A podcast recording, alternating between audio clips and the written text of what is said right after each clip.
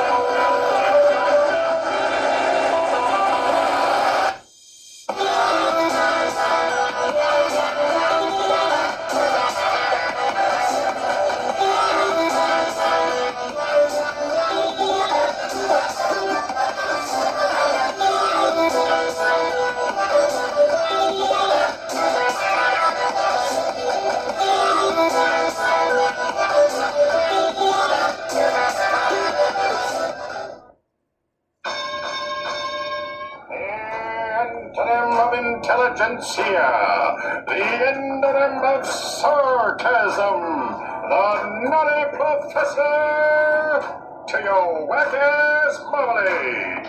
It's T-Bone from T-Bone and Chick Brew in the morning. Now available in podcast format. Simply search for the T-Bone and Chick Brew podcast, available wherever fine podcasts are sold. The Darrell McLean Show is fully listener supported, independent media that won't lead you to tribalism. You can get a membership for as little as $3 a month at www.patreon.com slash The Darrell McLean Show.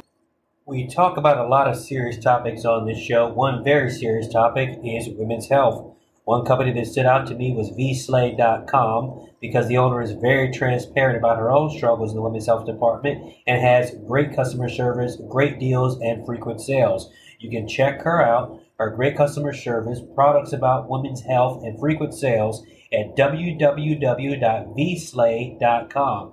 That is www.vslay.com. It's uh, very rare that I do a show that is uh, entirely or uh, somewhat me center about something that I find particularly interesting or somebody that had a profound impact on me personally.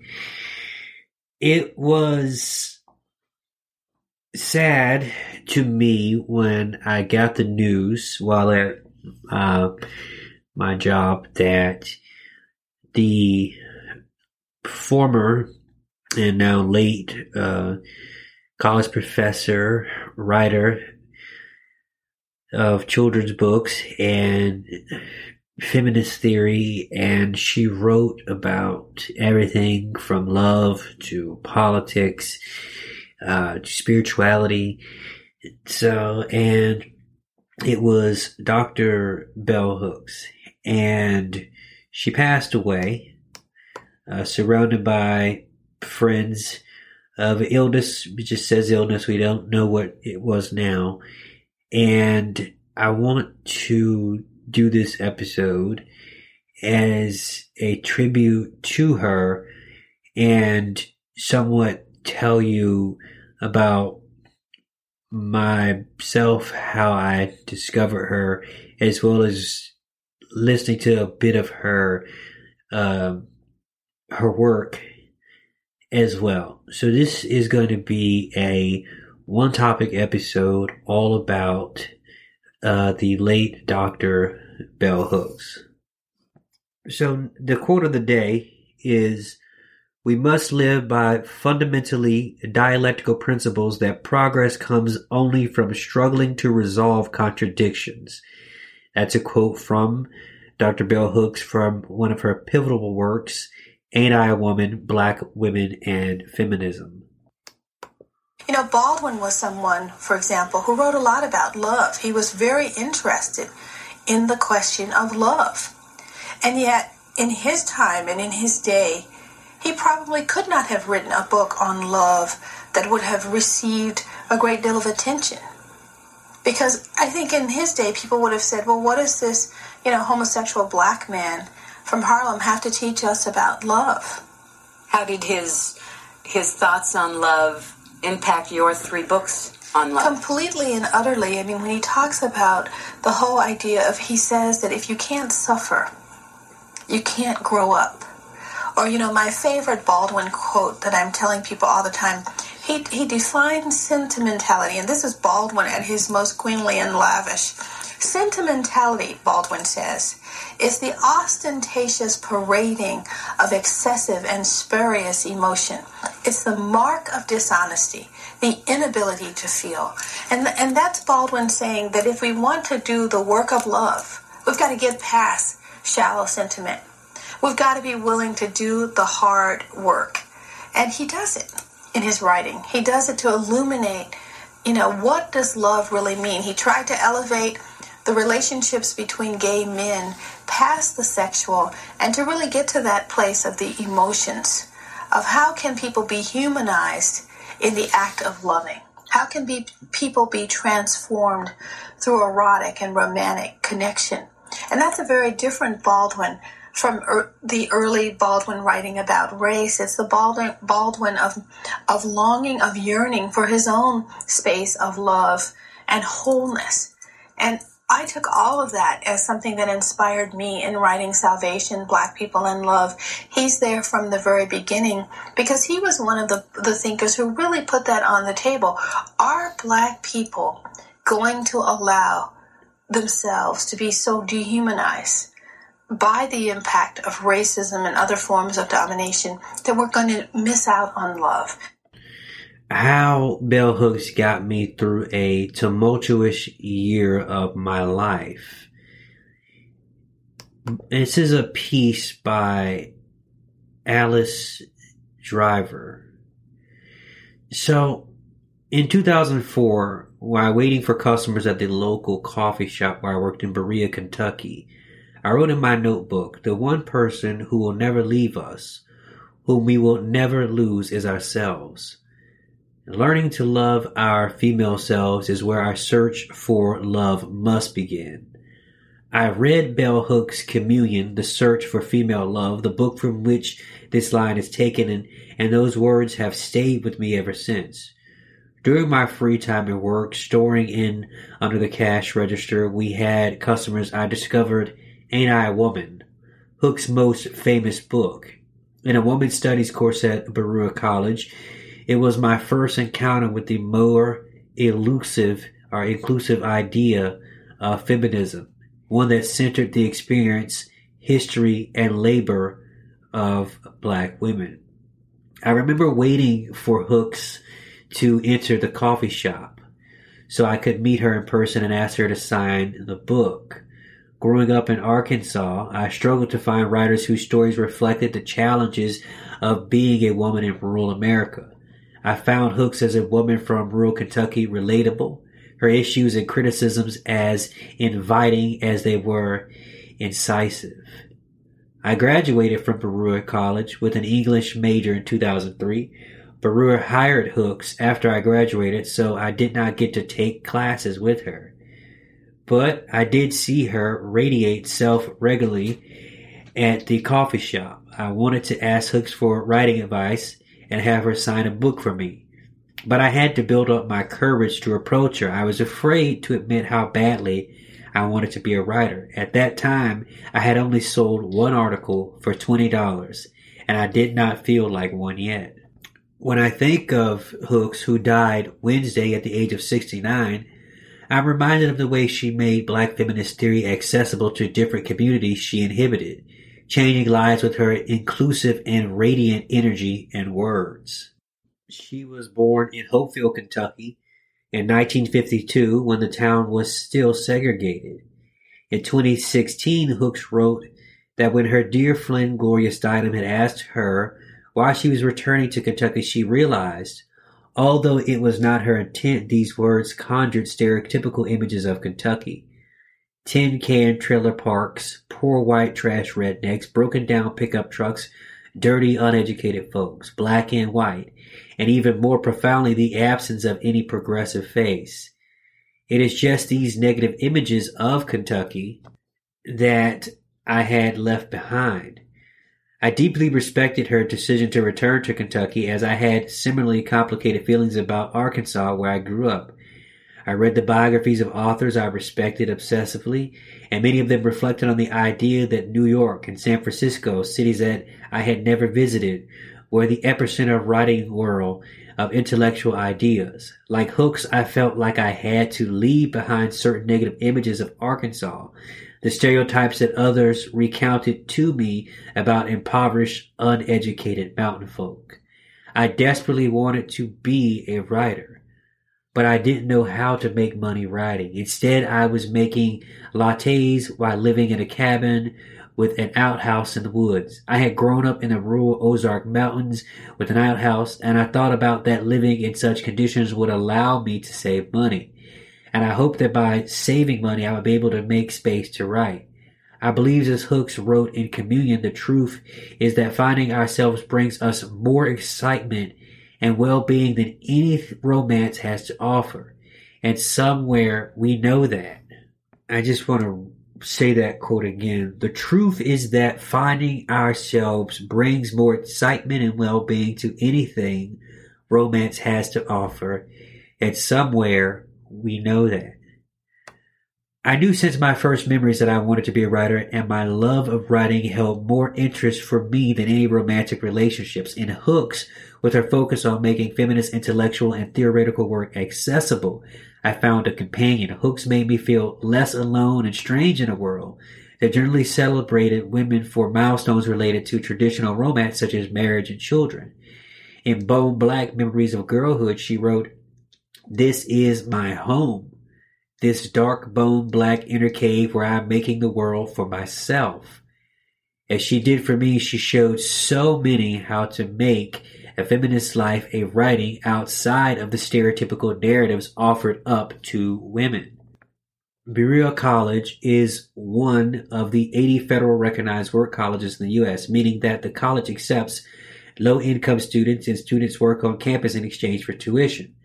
I was thankful to have graduated from Berea College with no debt, a rarity among my friends, many of whom uh, accumulated tens of thousands of dollars in debt.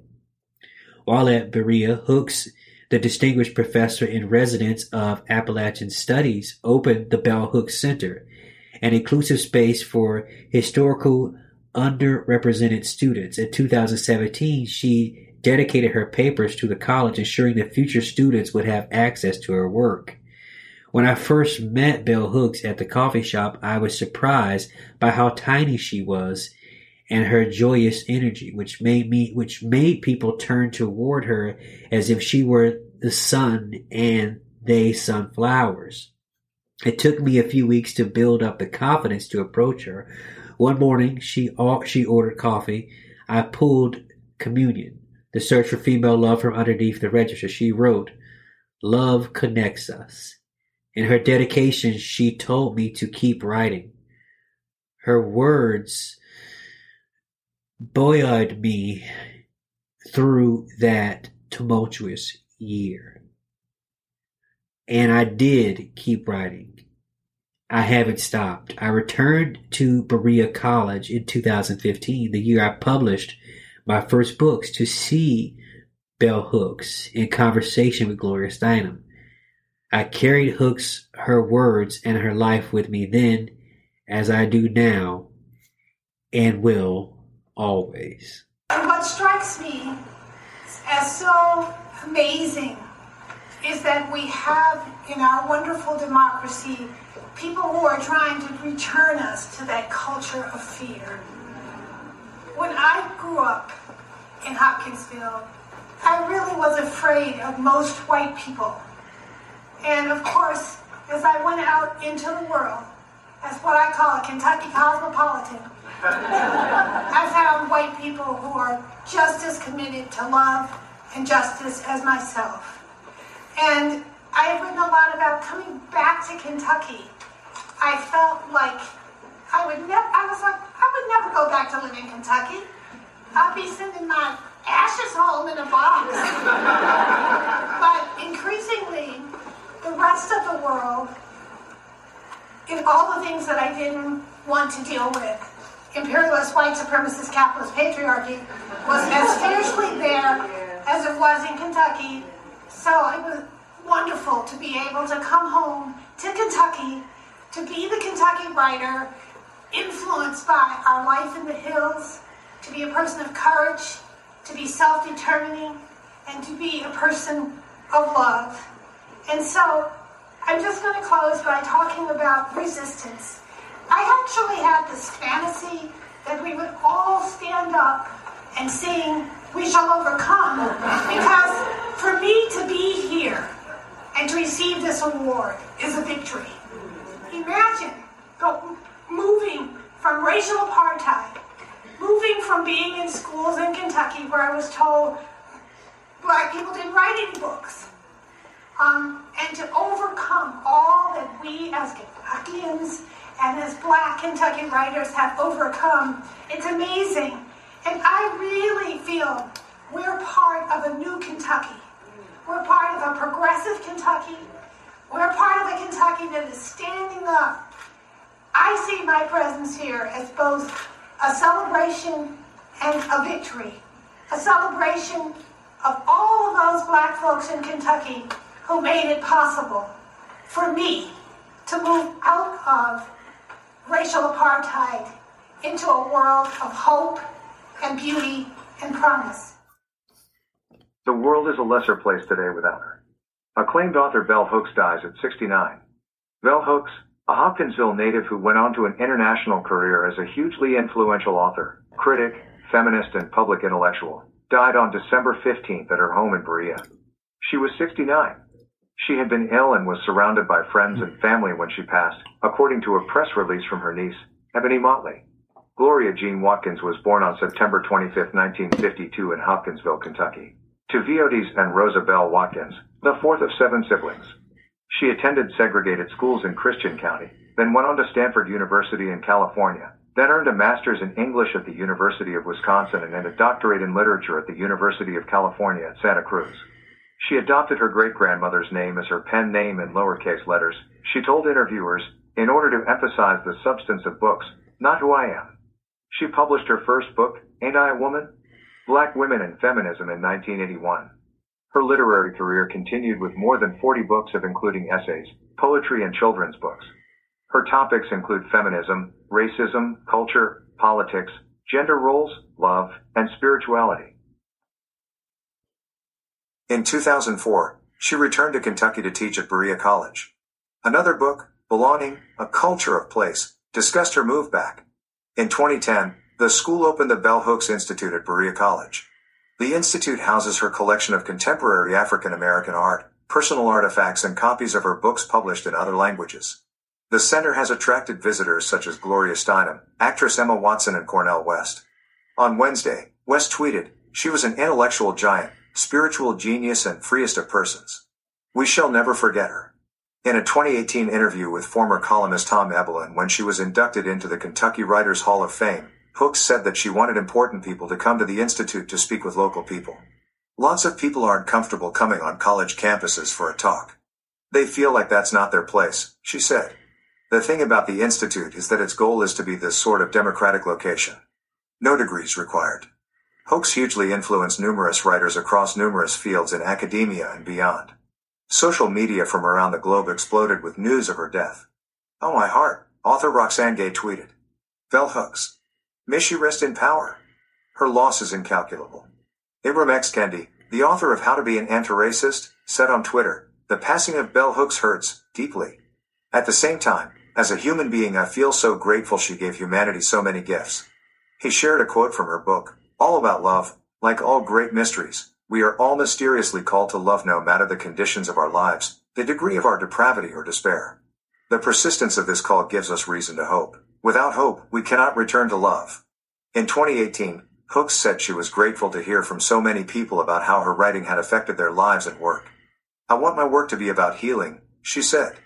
I am a fortunate writer because every day of my life practically I get a letter, a phone call from someone who tells me how my work has transformed their life.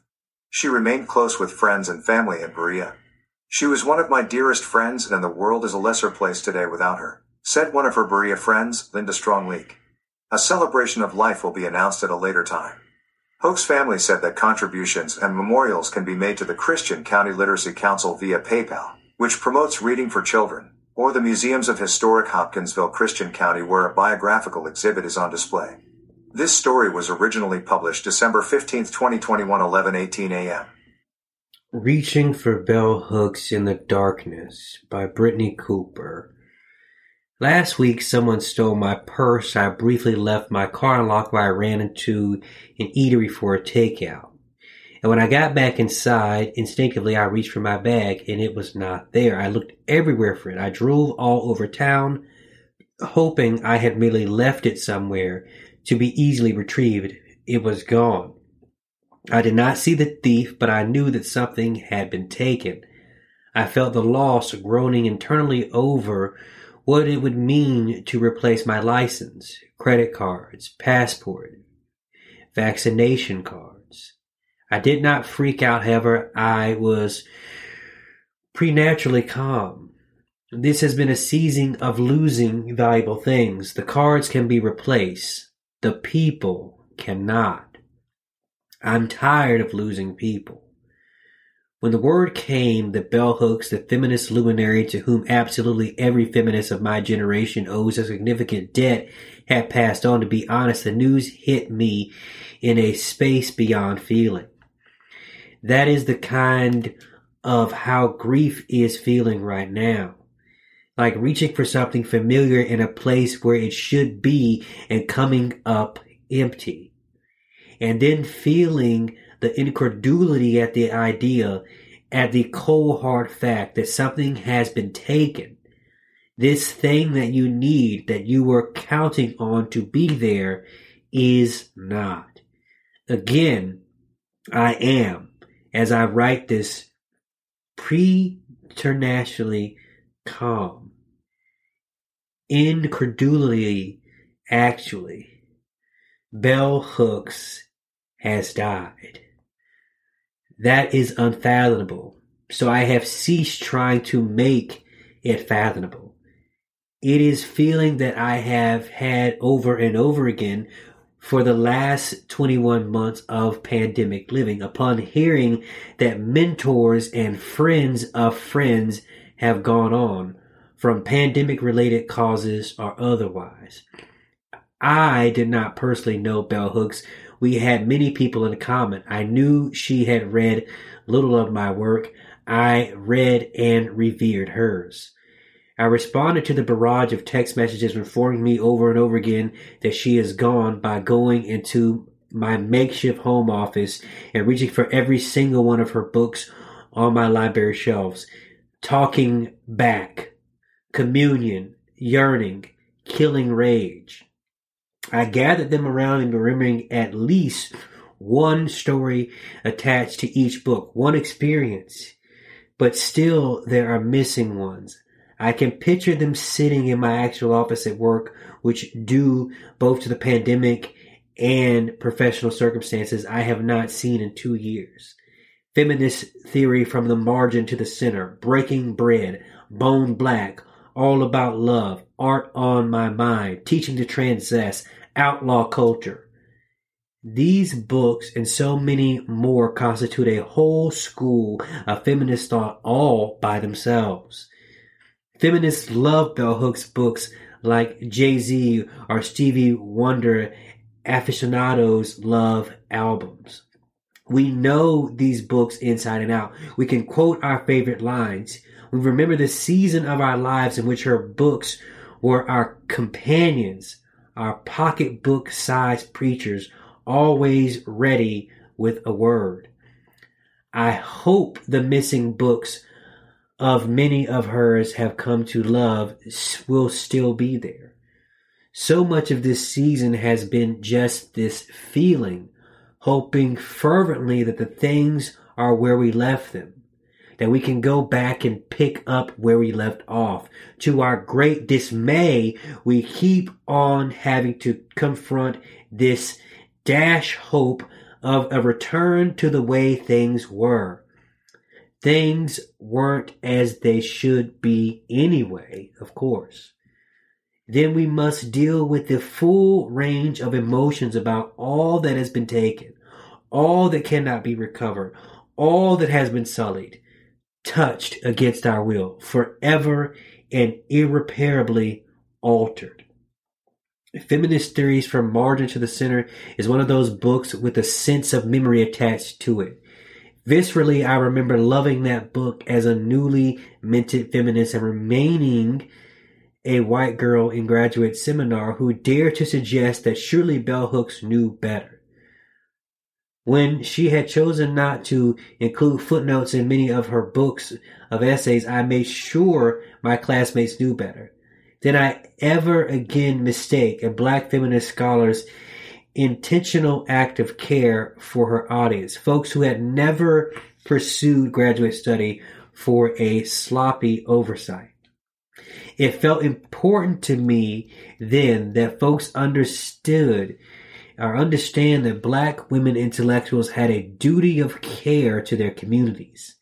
How we said what we said would hit different, should hit different because we weren't ever trying to impress other academics, at least not exclusively. We were trying to help other people imagine a new way in the world. Wrangling over the presence or absence of bell hooks footnotes might cause us to miss all the ways we rely on black women intellectuals' labor, often without citing them.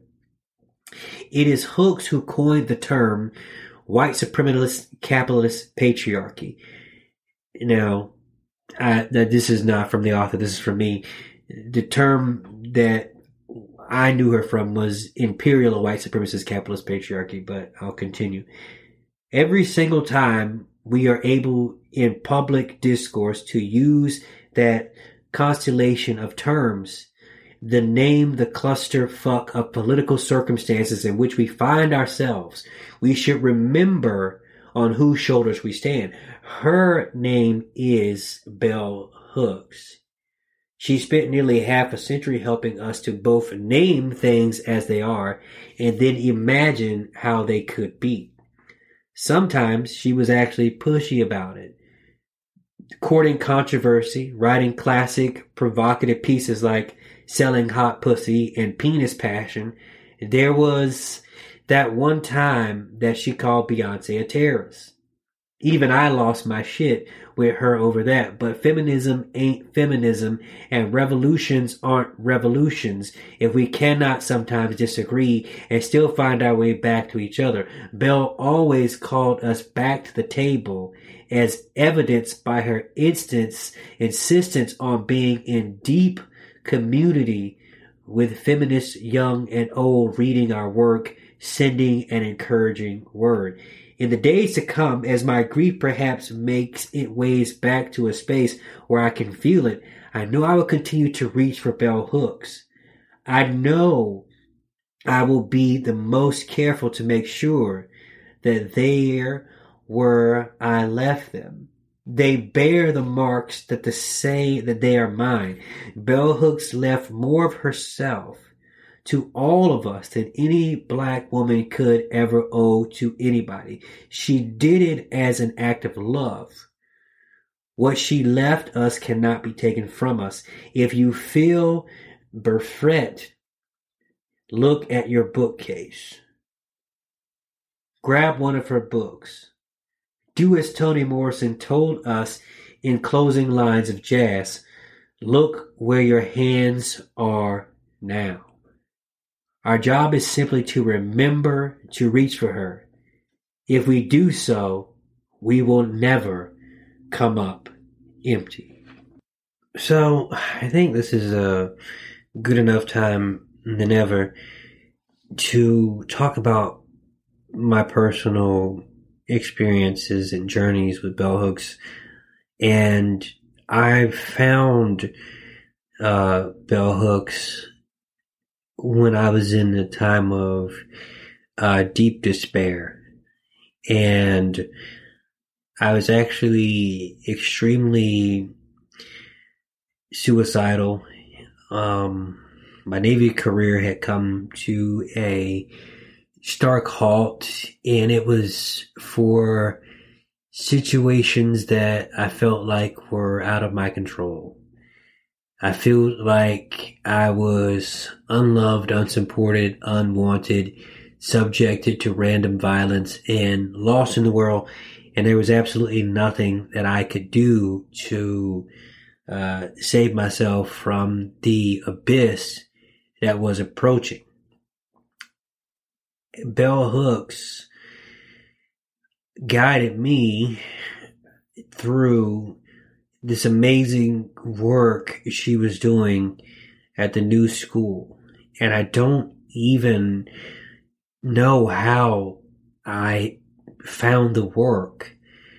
I had uh, packed up my stuff after a harsh breakup with a career that at that point in time I had given eight years to, and uh, for all intents and purposes, I had planned to give uh, several more years to. I had had a very violent, volatile breakup and had been in a situation that wound me up in jail and I was fighting for my freedom.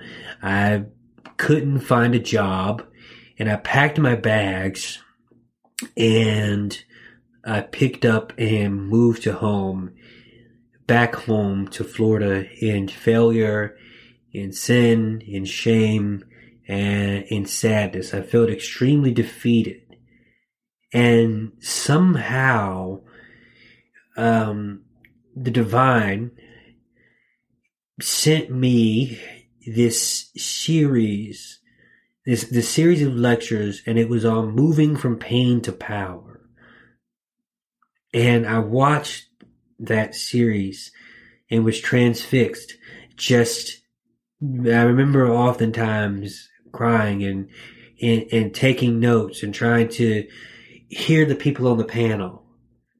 I went to the local library in Jacksonville, Florida and started to immediately try to consume all of, of the works. The, the first book I actually got was all about love. And I connected with it, with it so much because of how deep and how she talked about the when when love she felt like love left with her and the relationship between you know her parents a bit and I I somewhat always struggled with that because in my own personal life I was somebody whose mother um, for the for the for my own sake gave me away.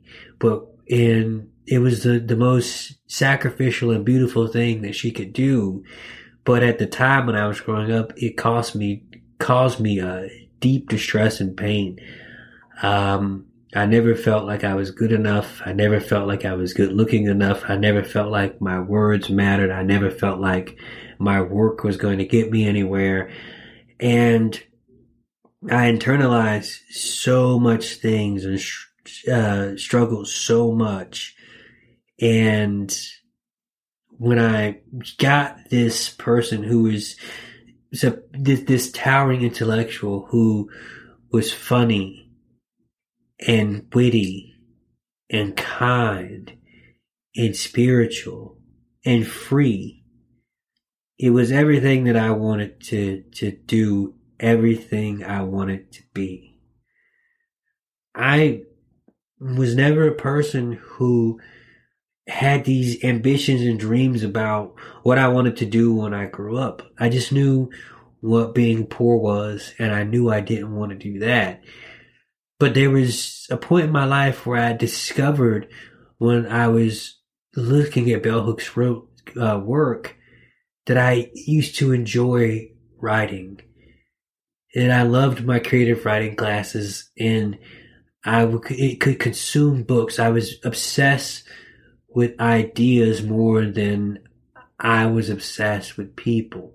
That I had thoughts and I used to write poetry and I even remember getting an award f- for it from the state at one time. Uh, but I had thrown all that away because somehow at some point in my life, I convinced myself that my words didn't matter, that my writing wasn't good, that even if I was telling the truth, uh, nobody cared.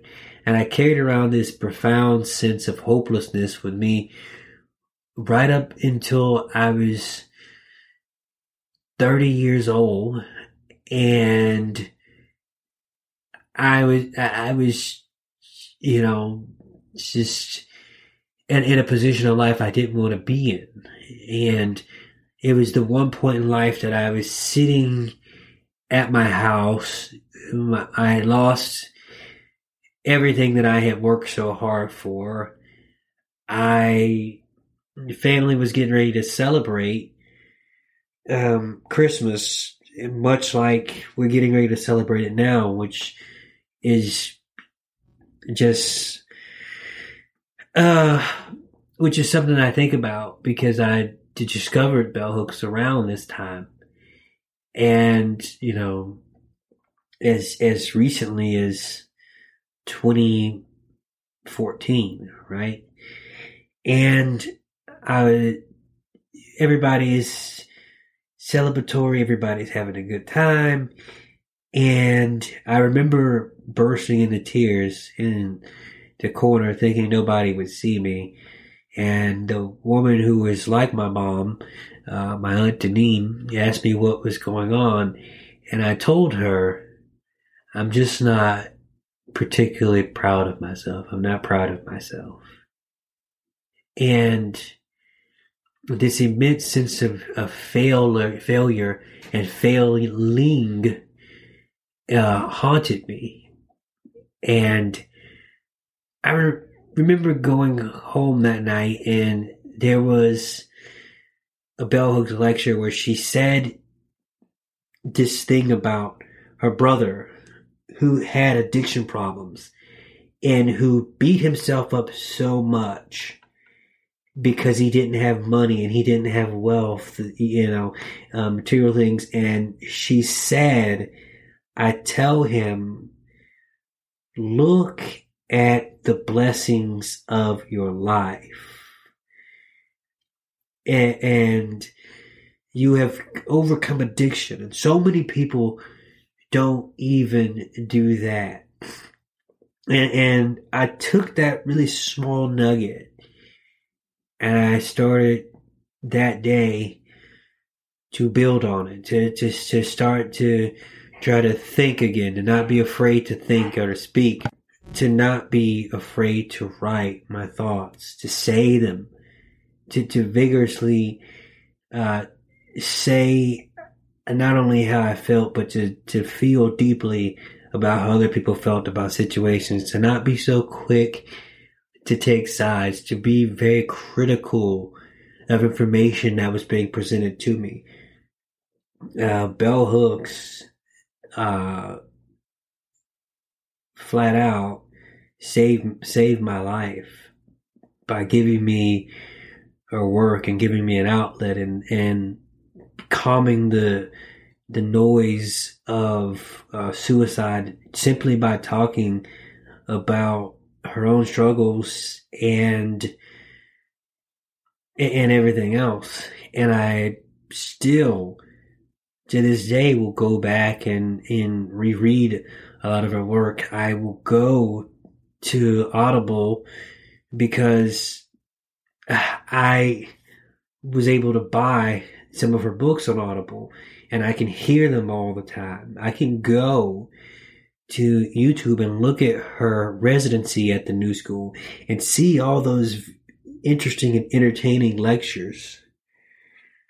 And I am so happy that Bell Hooks opened herself up and allow me to sip from her cup of love and knowledge and wisdom and truth.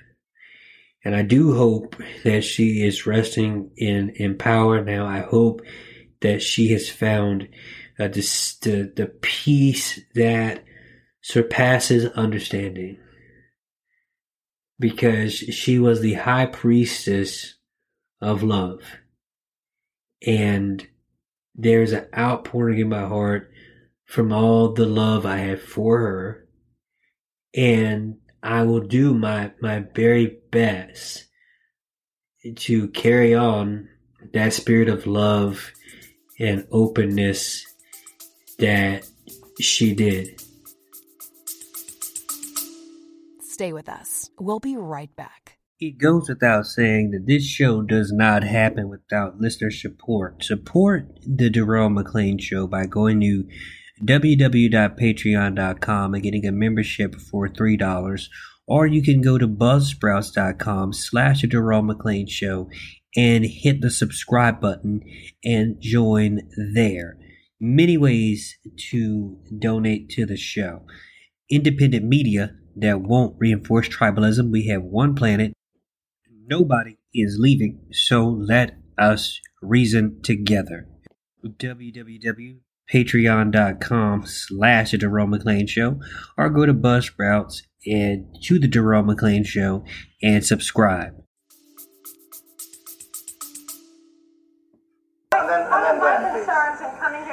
Was precisely that my voice as a black female voice would be overshadowed by homosocial bonding.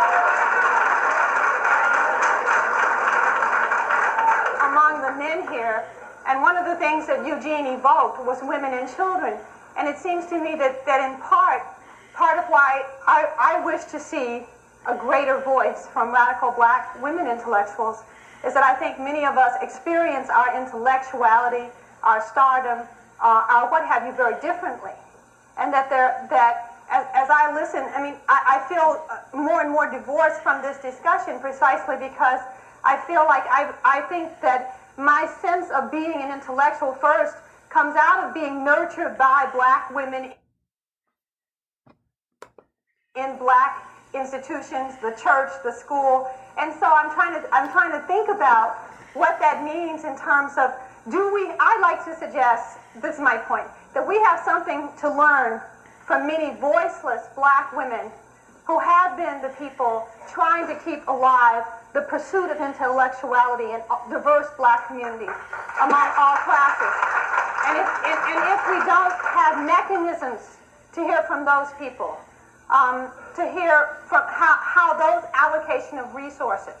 I mean, one of the things that I think about is, um, Glenn, I, I recognize that I participate in capitalism. What I think about that I never hear black intellectuals talk about, progressive, affluent black intellectuals or conservatives, is what do we do with our money? All Um, right. and if we don't talk about Amen. how, how we Right. see a redistribution of resources that begins again fundamentally with what am I willing to give up? I don't believe that if I am unwilling to give up some of my resources, that I'm going to convince masses of other people that they should give up some of their resources because we know capitalism isn't going to end tomorrow. We know that a lot of us black folks are going to be more affluent. The question for me then is how do we share our resources within the diverse black community? And I see that as a concrete um, question. Um, for me, dealing with addicts in the family, the, the concrete question of codependency. To what extent do you share resources to enable, or to what extent do you share resources in the interest of allowing people to redeem their lives? I mean, to me, these are practical, concrete questions, and I venture to say that many black women are dealing with them. I mean, I tell my students all the time that black folks who are crack addicted aren't bleeding white people to death, that the source of, of who gets bled is families um, and family life. So that I think that if we want to look for a model of responsibility, we need to look at productive models in those domestic contexts where people are trying to talk about how do you share resources effectively without further disenabling. Do you want to? that particular clip was, and it, it, I'm obviously going to share everything in the footnotes of the show, but that one was the responsibility of black intellectuals in the age of the crack epidemic, and that you can look at that. It was at Harvard University Institute of Politics, the John F. Kennedy School of Government, years ago. And it's actually pretty pretty fascinating to watch that particular video. It's from 1992, and you see uh, a lot of people that are the familiar faces you see today.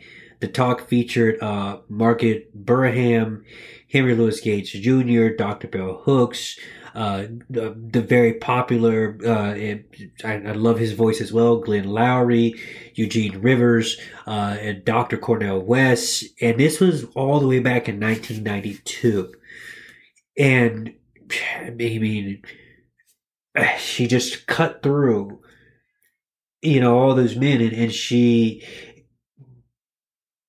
you know, she was the oh, second woman on the panel. And that is what Bell Hooks did. The way she was able to um, call a spade a spade, to, to, to always pull an intellectual conversation. Because if you are uh, a conservative uh, black male, you know who Glenn Loury is. Uh, Dr. Glenn Loury is a brilliant, um, brilliant man.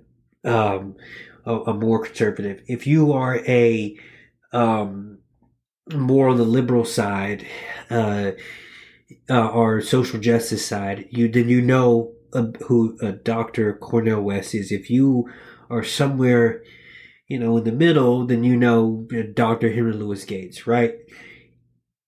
And I was always so so I was somewhat disappointed in myself when I discovered uh, Dr. Bell Hooks because I already knew who Henry Louis Gates was and I already knew who Cornel West was. I knew who Glenn Loury was, and I just was thinking, why haven't I heard of this this uh, Bell Hooks? Where where and she taught at all the famous institutions and she did all the, the correct things and had all the correct papers. And then and the more I got into her work, I said, oh, she didn't do that thing where she took those sides. Uh, she critiqued people who were powerful. Uh, she she said, "Oh, I'm sorry, I don't." I, I, I remember one time when they asked her about safe spaces. She said, "What are you talking about?" I uh, would like a safe space where everybody gets to say what they think. And I thought that is, is why this this particular woman, uh, like her work has been somewhat uh, quieted uh, because she does not she did not go along to get along. You know. Many around the world are mourning this evening after the passing of Bell Hooks, the acclaimed author, cultural critic, poet, and feminist who died earlier today at her home in Berea, Kentucky, at the age of 69. A trailblazing scholar and activist, Bell Hooks influenced generations of thinkers and writers with a voice that was always fresh and bravely honest. She wrote more than 40 books, all about love, Ain't I a Woman, and Where We Stand are just a few. She was born Gloria Jean Watkins, and she chose the name Bell Hooks as her pen name, spelled in all lowercase, to put a focus on the ideas rather than her celebrity. In her work, Bell Hooks addressed subjects of race, gender, and class with passion and intellectual boldness, and she will be profoundly missed. Joining me now to talk about the life and legacy of Bell Hooks is acclaimed philosopher and activist Dr. Cornel West. My brother, it's always good to see you. I wish you were under uh, better circumstances, but talk to me about who Bell Hooks was to you. My dear brother, Bell Hooks was someone who I loved dearly, respected deeply. She was an intellectual giant, a spiritual genius, a titan for freedom. She was a love warrior coming out of our community of black people, a hated people, but keep dishing out wounded healers and love warriors every generation. She was one of the great love conductors, or what the Isley brothers called the caravan of love, my brother, or what the O'Jays called the love train. And it was connected to justice, it was connected to soulfulness, it was connected to perseverance, to resilience, and to resistance. And they, uh, we, it's just hard to find words to describe um, who she was. But it's a major loss, though, man. It's a very, very sad Yeah. moment in the history of our people, Yeah. in the history of the American Empire, in the history of all oppressed peoples who love freedom and will never stop in this in our struggle for freedom. It's it's important that you use that word empire because one of the things that Bell talked about increasingly in her work, although it was always there, was the idea of white supremacist, capitalist, patriarchal empire. She named the name. She was willing to point out the contradictions of our economic system, of our cultural realities, of our social practices. Can you just give my audience some sense of just how significant an intervention her work was in, in, in, in the life of the mind? That she had the kind of courage to get at the root. And by getting at the root, she knew she had to talk about imperialism, which is indigenous peoples, which is the settler colonialism of America, which is also the enslavement of dignified Africans, and also the, exploitation of workers no matter what color, and also the devaluing of gays and lesbians and, and, and trans and non-binary. So she had a holistic view she was very critical of the neoliberal forms of feminism and neoliberal forms of black uh, struggle that would only talk about inclusion without talking about the class structure. That's why I was so glad you mentioned her text of 2000, where we stand, class matters. And she would hit this issue over and over again. You remember the book, the text that she and I did together on Breaking Bread and, oh, breaking and bread. Serving Black Intellectual Life, brother she hit the issue back then, 1991.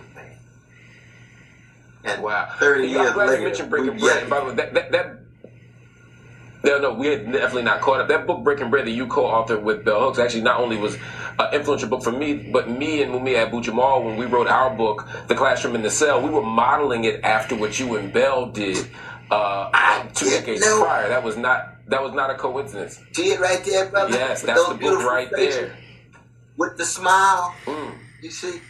Because she always had I love it. a smile with style, but I had no idea that your classic text was uh, was influenced by our our text. I mean, Imani Perry is one of the great intellectuals of our day, and she was an undergrad at Yale working as copy editor on this. You know, and you know Sister Imani. I mean, them get too much deeper than Imani. You got to go to Farah Griffin to try to get somebody as deep as her. So that it's it's it's a way of gathering connecting past, present, and future.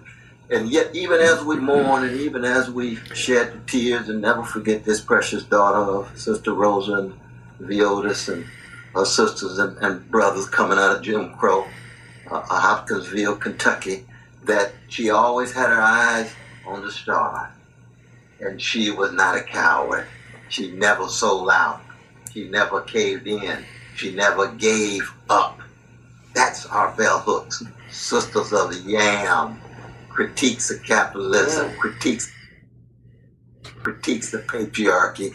And you know, remember that remember that We Real Cool coming out of the genius of Gwendolyn Brooks, her book Oh, on black, black masculinity. masculinity. Remember that text too, brother? Did she hit it hard? Did she hit the Man. nail on the head? Ooh, She what hit a the nail corpus. on the head. What a corpus, man. Hey, There's nothing like there's, there's simply nothing like it. If you're talking masculinity, you got we you got we real cool. You got the will to change. If you're talking about education, she got you got class matters for the class analysis. The whole series on love, like South Teaching the is all about love. the trans- That's right, though. But I mean, the, the, the various dimensions, and then she got the children's books, she got the poetry. She's unprecedented when, when you think of American letters, and especially as a black woman catching all the hell from from from the patriarchal structure, from the uh, the, the, the predatory capitalist structure. So many black brothers not understanding. Sometimes even some of the black sisters loving her to death, but still having some envy every once in a while, and therefore she had to come to terms with who she was, given her genius, her witness, her calling. And I would always tell her, as a revolutionary Christian, Sister Bell, you are anointed. Now, you know, she was a Buddhist Christian, a Christian Buddhist, so she had her own uh, combination and hybridity in that regard. But she had an anointment, man. There's no doubt about that.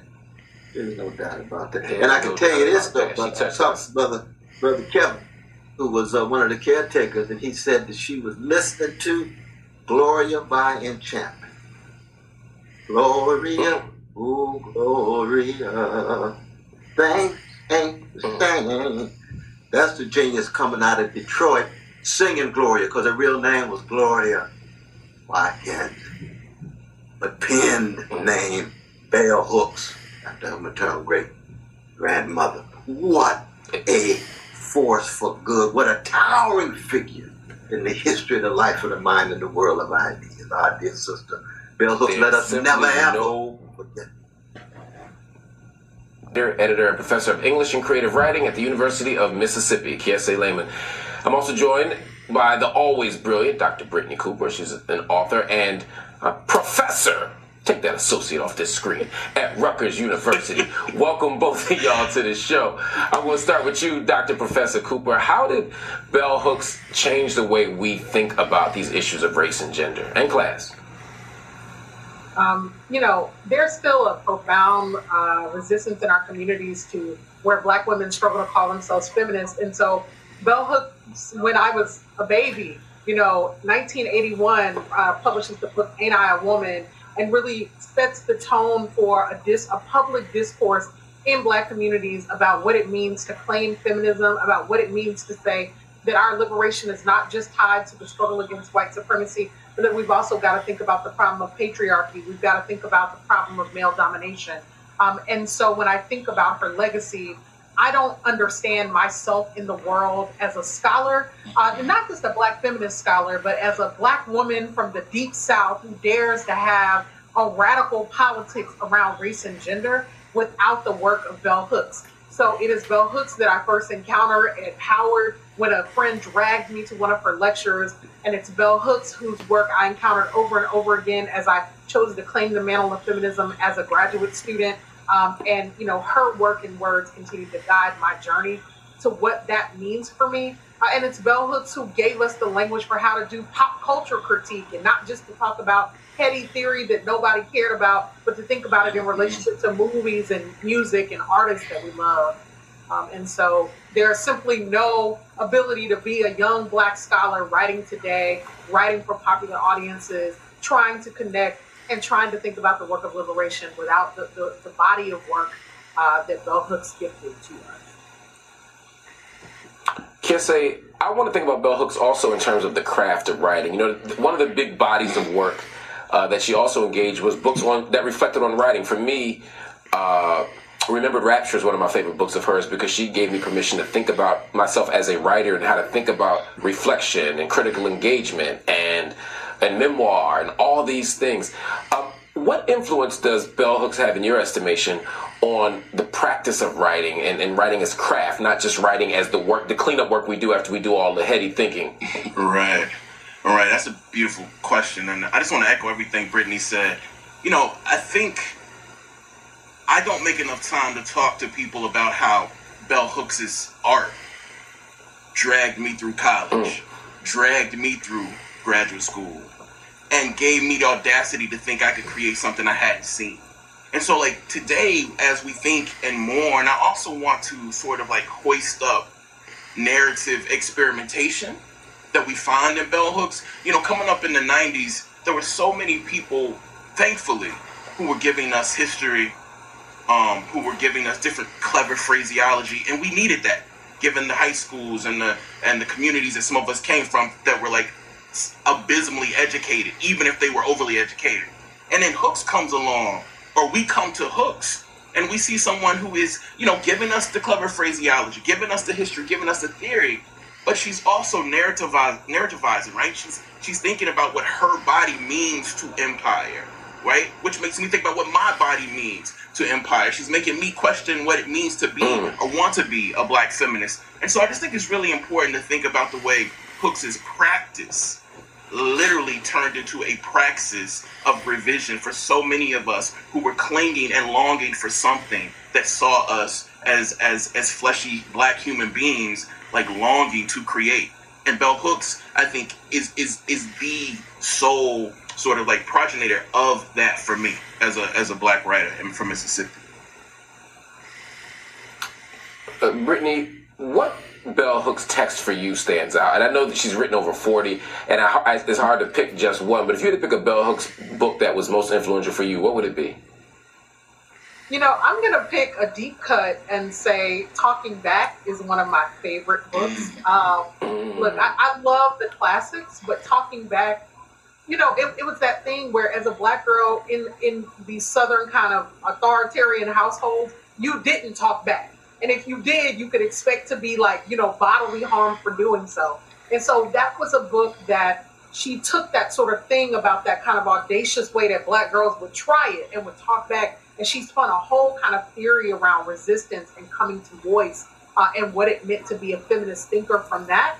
Um, and so she was a person who took these everyday practices that happened in black communities and helped me to sort of see what resistance looked like and, and the way that I was learning a politics, both of domination in the home and in the community, and also what it meant to then take that same thing, you know, don't back talk me, girl, and, and go into these spaces of empire uh, and actually give them all the smoke and all the back talk all of the time. And also then to understand that I had the agency to invite myself into a dialogue with people who thought that they were merely in a monologue, right?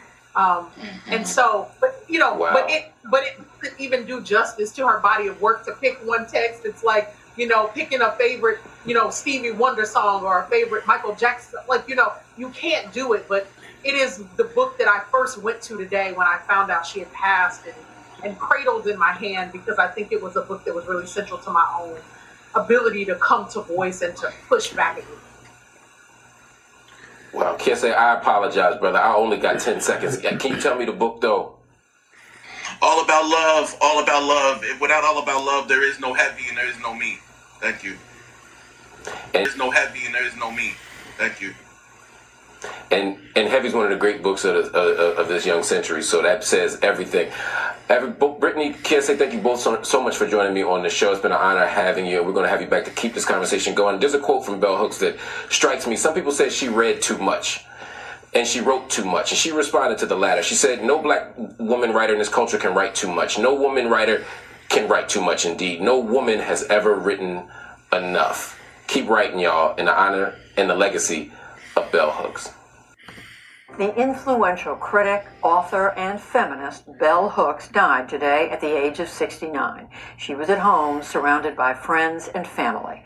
Amna is back with a look at her work and her legacy. Born Gloria Jean Watkins, Bell Hooks grew up in segregated Kentucky in the 1950s and 60s. The daughter of a janitor and a maid, Hooks left home to attend Stanford University, where she earned an English degree. She went on to earn a PhD and then authored more than 30 works under her pen name, which was taken from her great grandmother. Her prolific writing spanned poetry, essays, and children's books, examining the intersection of race, politics, and gender, and making her one of the most influential black feminist scholars of the last half century. In 2004, Hooks returned to Kentucky to teach at Berea College and later founded the Bell Hooks Institute there. Here to talk more about her life and its impact is Imani Perry. She's the Hughes Rogers Professor of African American Studies at Princeton University. Professor Perry, welcome to the News Hour. Thank you for making the time. Thank you for having me. You reacted to the passing of Bell Hooks on Twitter by sharing this thought. You wrote, For exactly 30 years, she was not only an intellectual influence, but a presence in my life. Professor Perry, tell us about the impact that Bell Hooks had on you. Well, I, I met her when I was 19 years old. I was an intern at South End Press where she published um, much of her work, and she was a teacher to her core, even though I didn't have her in the classroom.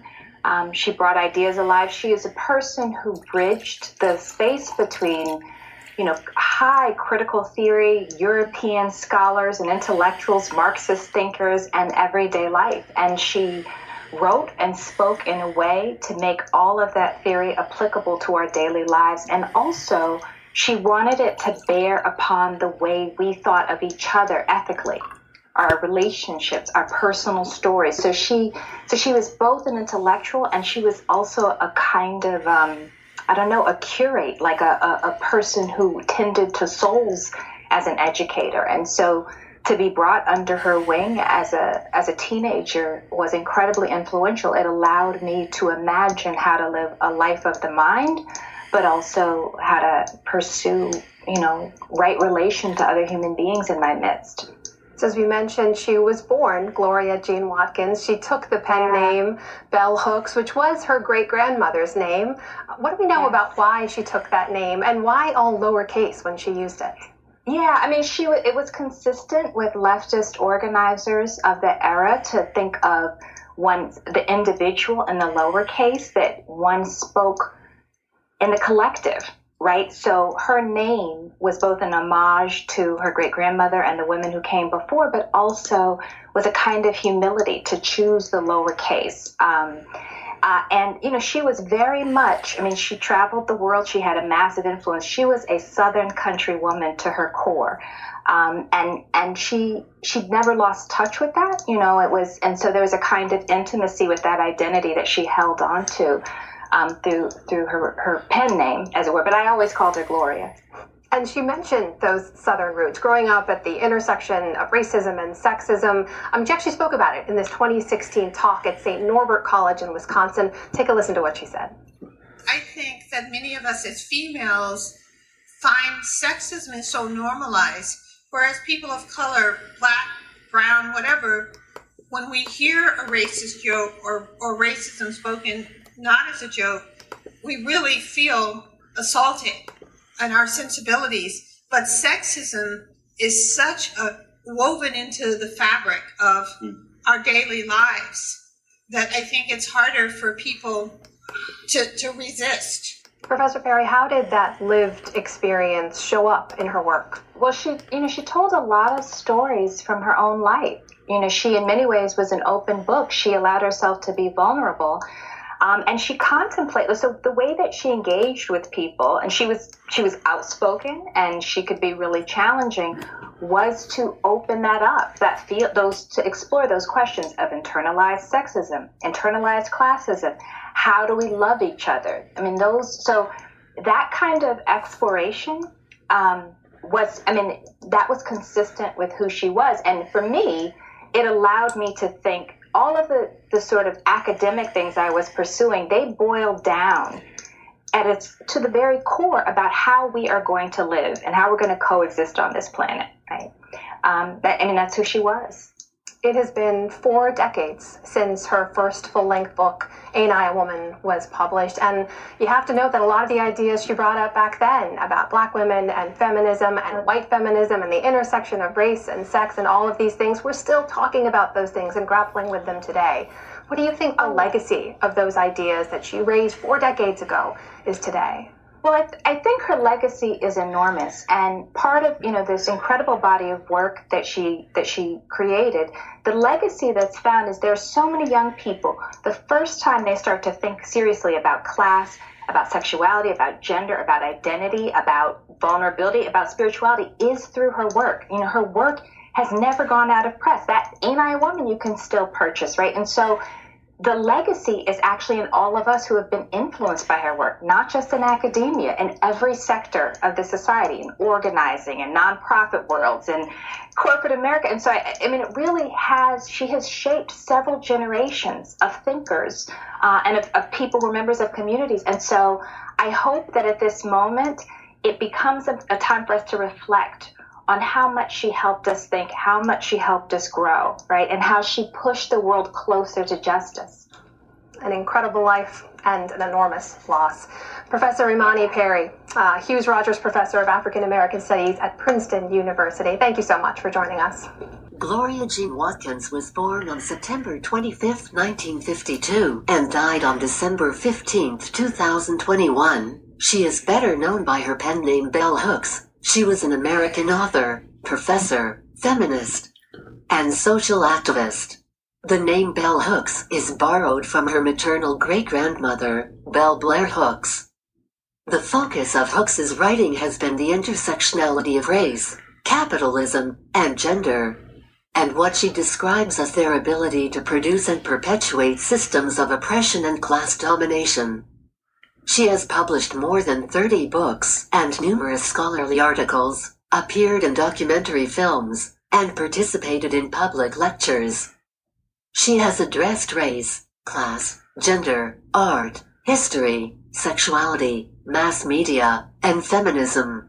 In 2014, She founded the Bell Hooks Institute at Berea College in Berea, Kentucky. Gloria Jean Watkins was born in in Hopkinsville, a small, segregated town in Kentucky, to a working class African American family. Watkins was one of six children born to Rosabelle Watkins and Veodis Watkins. Her father worked as a janitor and her mother worked as a maid in the homes of white families. An avid reader, Watkins was educated in racially segregated public schools.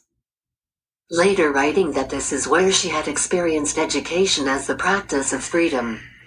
She describes the great adversities she faced when making the transition to an integrated school, where teachers and students were predominantly white. She graduated from Hopkinsville High School before obtaining her BA in English from Stanford University in 1973 and her MA in English from the University of Wisconsin, Madison in 1976. During this time at 19 Watkins was writing her book Ain't I a Woman? Black Women and Feminism, which was officially published in 1981. In 1983, after several years of teaching and writing, she completed her doctorate in literature at the University of California, Santa Cruz, with a dissertation on author Toni Morrison. You're about to watch some of her last moments before death.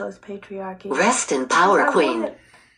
To have some language that would actually um, remind us continually of the the the interlocking systems of domination that define our reality, and not to just have one thing be like you know gender is the important issue, race is the important issue. But for me, the use of that that particular jargonistic phrase was a way, a sort of shortcut way of saying all of these things actually are functioning simultaneously at all times in our lives. So um, the audio was kind of mixed. So the term she's talking about is a the term she coined imperialist, white supremacist, capitalist patriarchy. And I always loved it because I thought it did encompass almost everything around you that was going on. Now, in the dialectic and the everyday language, people just say white supremacy, white supremacy, white supremacy, white supremacy. And that is just so limiting so much that it does not it, it does not capture what's actually going on in society. The Democratic Party, in my opinion, has failed uh, because they they're unwilling to do what is necessary to to reform the country. The Republican Party, by the way they're going, is a post parliamentary system that, in my opinion, has stopped worrying about actual everyday kitchen table pocketbook issues and is hyper focused on culture war nonsense. Bell Hooks, and this is a 40 year career, was able to, to, to say in all those phrases what liberals tried to say a few years ago. That, that word that kept going around, intersectionality, intersectionality, intersectionality, which I did think was important, which is now laughable because everybody started using it. But, but she said this is more than uh, white supremacy. This is uh, this is a little bit of that. This is also patriarchy. This is also capitalism. You know, this is also imperialism. And I think that at that point in time, she was searching for something. And I think she found it and we all benefited from it. So instead of saying imperialist, white supremacist, capitalist patriarchy, we all started saying we really need to deal with each other intersection in an intersectional way. So let's talk about intersectionality, right? But what is that actually saying? So I think about the young woman who was killed in the January 6 protest slash insurrection, right? Uh, Ashley Babbitt, somebody who the mainstream media wants to phrase as this rabid dog, void of feelings, who is some sort of white supremacist. But when you look at this particular woman, I say that's just not true when you look at her in particular. This particular woman, Ashley Babbitt, the one who was killed on January 6th, voted for Barack Obama, right? Voted for Obama, Obama voted for Donald Trump. What do you do with somebody who voted for Barack Obama and voted for Donald Trump? You can't say that that vote was purely based on race or white fear or even white anxiety politics or white grievance politics. This really weird term that I, I, I reject. But it, either way, a lot of the grievances and frustrations that come with the, the Republicans, some people on the identitarian side of the left say, oh, that's just white grievance politics, and they ignore it, right? And that is wrong. You can't put Ashley Babbitt in that in, in that type of politics because what I see is somebody who is actively reaching and searching for some something that made her life make sense, that made it materially better. So that's not a race thing. It's a class thing, okay? This Ashley Babbitt joined the U.S. military and served honorably and got a dis, uh, got an honorable discharge. This Ashley Babbitt listened to Barack Obama notion on hope and change and voted for that. And when that didn't work out, she voted for Trump. So you can't call this person a racist, sexist, bigoted, homophobe and actually be correct about that analysis. And I think that somebody like Bell Hooks tried to get at the root of that. It's not just white supremacy. That's too limited. It's not just imperialism. That's too limited. It's not just imperialism or, or patriarchy. That's too limited. It's not capitalism. That's too limited. It is all these particular things that happen to be affecting us and individuals at very specific times in our lives. Sometimes it seems like the weight of the, the mechanisms that my boss is putting on me that's capitalism. I don't like to do this thing. I spend 40 to 55 hours doing this thing that I wouldn't do if you were not paying me to do this thing. That's work, right?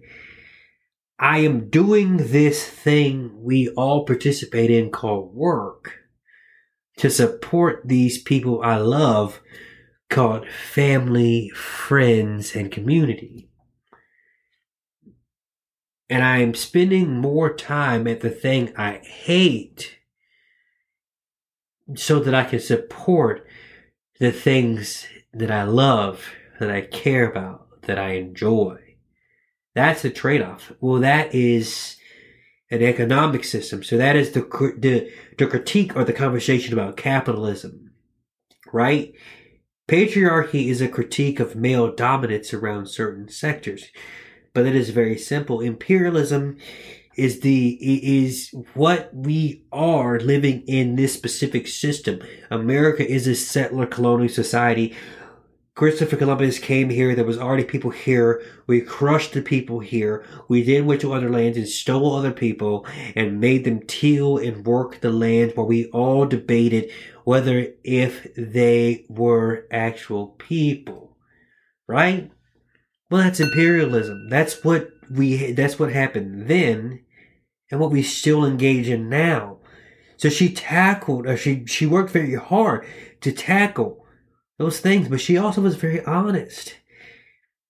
She wasn't an imperialist, but she was, she participated in capitalist structures, even though she grew up in rural, poor Kentucky, represented by somebody who's been in politics for 36 years, Mitch McConnell, right?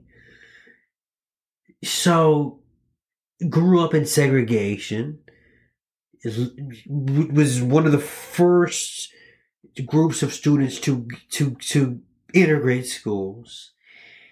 Left rural Kentucky was educated in the in in in all the institutions and went back to Kentucky.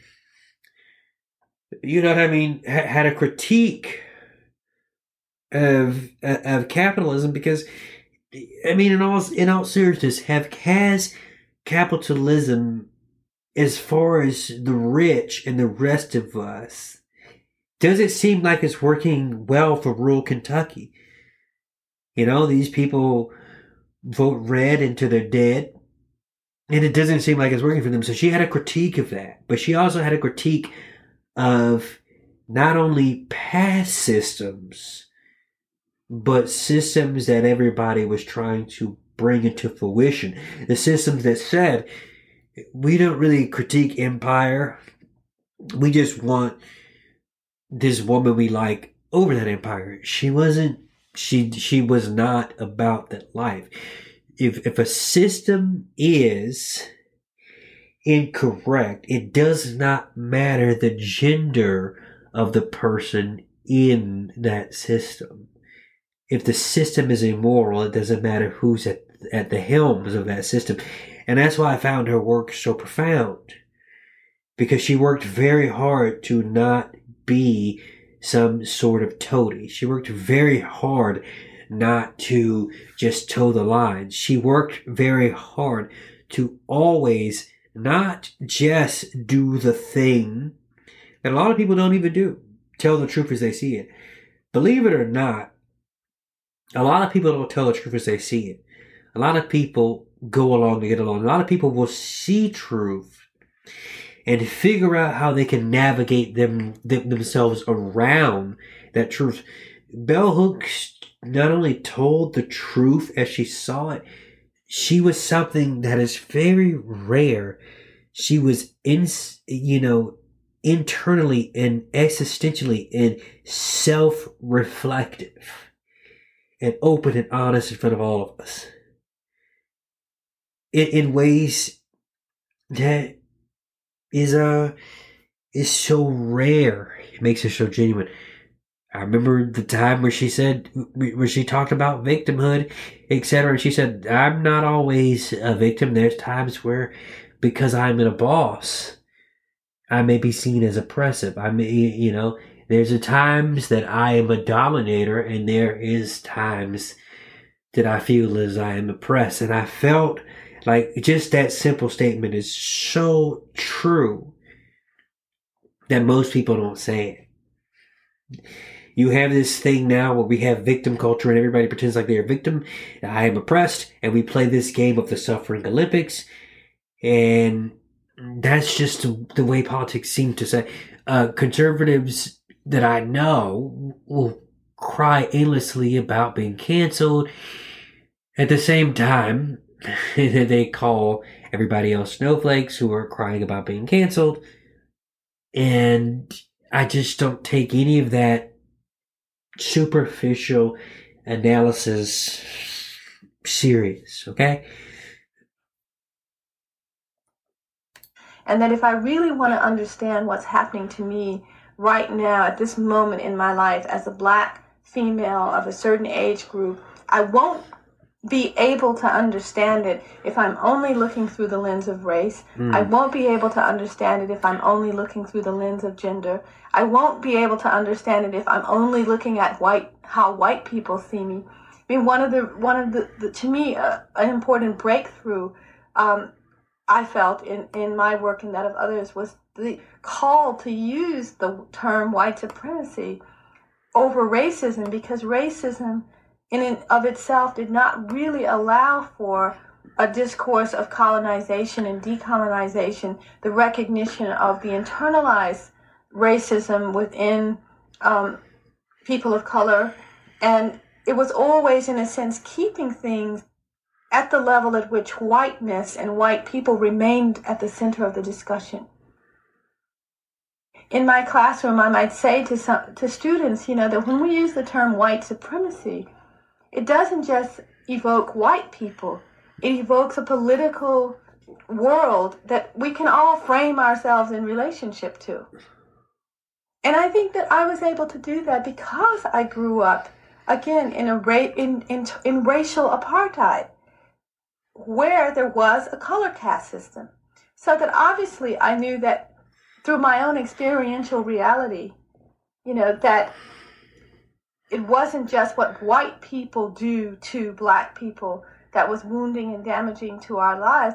I knew that when we went over to my grandmother's house, who looked white, who lived in a white neighborhood, and she called my sister Blackie because she was dark and her hair was nappy, and my sister would sit in the corner and cry or not want to go over there.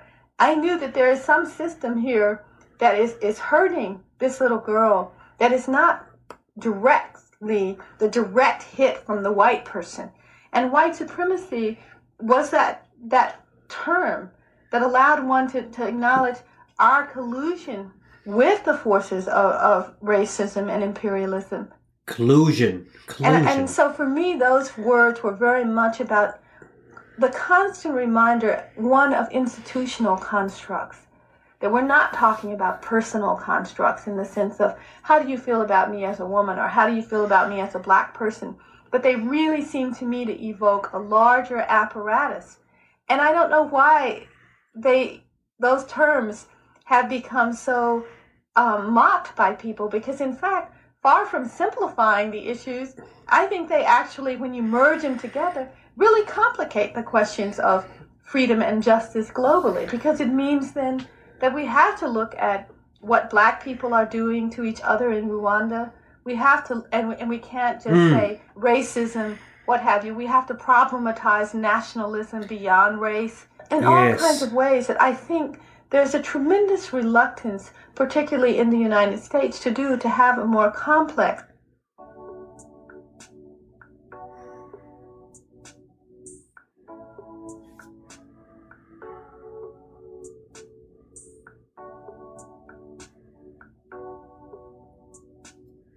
imperialist, white supremacist, capitalist patriarchy. The, the the forerunner for the term intersectionality. It is not that white people are doing these bad things and we need to go and get them. It is that systems have been created by a ca- a social caste system where some people are at the top and some people are at the bottom. And the people in the middle are staring at the people at the bottom, working very vigorously not to get there. And then sometimes we're pushing them down, okay? And sometimes the people at the top are also pushing people down from the middle because they are absolutely afraid that if you reach up, you may grab them like a crab and pull them down. The analogy is almost like the criminal justice system on which I am very familiar because I have most of my non intellectual life, I have worked in law enforcement, okay? I particularly know, and so do you, that innocent people sometimes go down. And sometimes they do not have the money or the time to fight a lot of these the, these cases, right? But yet, and still, they'll take these plea deals. If you look up the amount of people who take plea deals, it's above eighty-seven percent, which is a large amount. If one hundred percent of people did not take plea deals and they actually decided I am going to be judged by a jury of my peers. There will be no mediation. There will be no plea deals. I'm going to take this to trial. The system will crumble. But because they don't have the money, they'll be get arrested for something they didn't do because they fit the description. So they get arrested for that. And they got arrested on Friday at 4:45 p.m. Let's be let's be nice about this. They got arrested Friday at 6 p.m. The magistrate is not there on Saturday, so you you can't go to court on Saturday. You can't go to court on Sunday. The first time you're going to get a chance to decide when you're going to get to go to court is on Monday. So they their family can call in for them and say, "Hey, they're sick. They won't be at work." So a crime they did not commit because they do not have the resources to take a plea deal. You know what? I'll take community service for 12 hours. And they plead guilty to a crime they didn't commit because they don't have the money to sit around and fight this case. They don't have the money to, to constantly take off work. To go to, to, to discovery process, to pick out the jury and they have to go.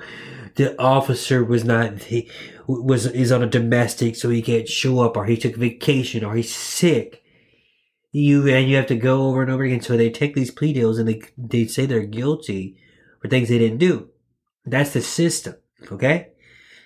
The people who are complicit in the system but may not be able to help it is the jailers, the bail bondsman, the bailiff, the defense attorney, the prosecuting attorney, the judge the police, the stenographer, the court appointed reporter, people who have seen time and time again innocent people turn themselves over as lambs to the slaughter. Okay? But the system is in place that thing that I talked about earlier where you love your family so much you have to support them, the capital is there. This person got caught. They were in the wrong place at the wrong time. So you justify, you rationalize, and you accept an innocent person pleading guilty to something they didn't commit because you have other other other things in mind. You didn't think about your race, nor did you particularly think about their race, right? But imperialism got them there. Capitalism got them there. White supremacy got them there. Patriarchy got them there. The inter the intersectional things that are affecting all of us got them to where they're sitting. And you are the person that is going to enact their punishment, whether you think they're guilty or innocent. That is the type of nuances that the bell hooks talked about. Okay, and uh, and, and and and that's the stuff I've always tried to wrestle with. I was somebody who was very blessed in the sense of the family I grew up in, but it was also a great and deep torture personally. You know, my father died you know, 17, 18 years old before I was born. I, I, I, think four to five months before I was born. It was remarkably painful. You know, I was raised by my by a various number of aunts and sisters by adoption and grandparents, so I didn't grow up in poverty and rags. Everything I ever wanted, my family provided for me because I was the child, the miracle child of that, the long story of their dead brother. So this wonderful life that I was able to amass only came from great trauma.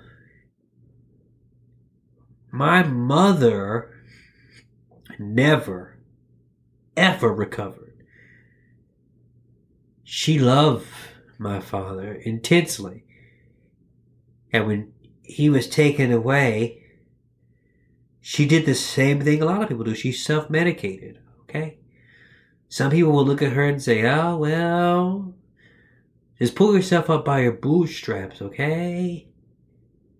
And I look at that life and I say, it's, it's just not that simple. It's just not that simple. And that was a long time coming. A long time coming, I used to resent vigorously my mother, bi- biological mother. I was frustrated with the decisions of my father, deceased. The writings of Dr. Bell Hooks made me think about the world more critically, right?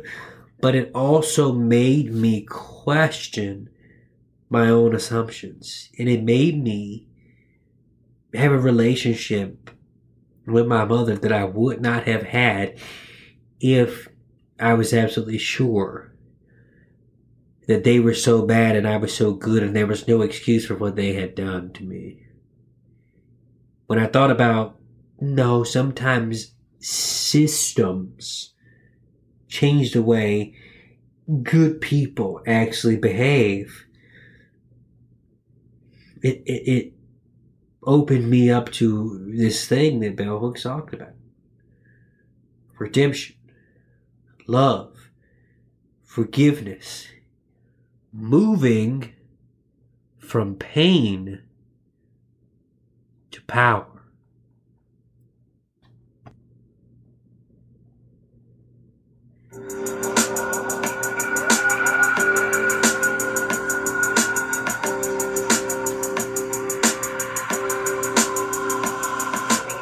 I think that the important piece around high, the high heels, I, would, I guess a little bit about the high heels, and, and you say you won't wear high heels. I think the piece is that we, for me anyway, is that we don't demonize the woman who is in high heels and we don't demonize the woman who's out of high heels. I think there is, there is a culture that um, particularly that I work in, in in mainstream media that wants to say that all women should be in heels and all that. I think that's ridiculous. I think it's really how do we begin to celebrate um, all the ways in which we want to comport ourselves and not say that one person is one- more feminist than the other, and, and so that we can again find ways to, to come together across difference. I think it's difficult because some people are more feminist than others.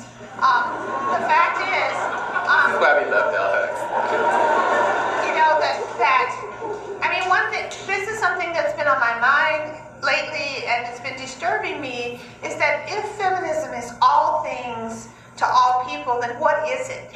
I mean if we, how do we locate it as a radical um, political movement in our lives if everybody just makes of it um, which doesn't mean that we should demonize but we do have to be clear about what are the boundaries um, that what, what is the line that you cross that you, you can in fact um, say I'm a feminist. Like for me, my students will say, well, I'm anti-abortion, but I'm a feminist. And I'll say, but that that is impossible because you can be you can say I would never choose to have an abortion because I don't support that for myself. But there is no one who's genuinely a feminist who doesn't support reproductive rights for women. Um, and it's again, I mean, it's so hard for us because we live in this binary world that's always saying choose one thing or the other. I don't try to get someone to choose um, my values about abortion, but I do feel that the part of the essence of feminism is that women have control over women's bodies, that women have reproductive rights, all women. Um, and so you can't want to take that away from somebody and then brag about how feminist you are.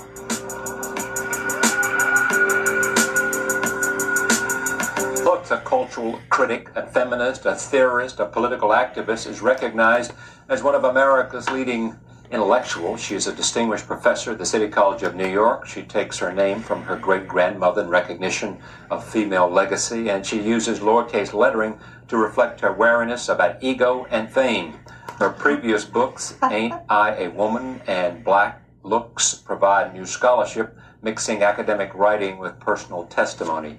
Killing Rage, Ending Racism is her latest book, and I'm pleased to have her back here. Welcome back. It's good to be back. Uh, last time you were here, we were having a, a conversation, and I had a bunch of letters. This is true.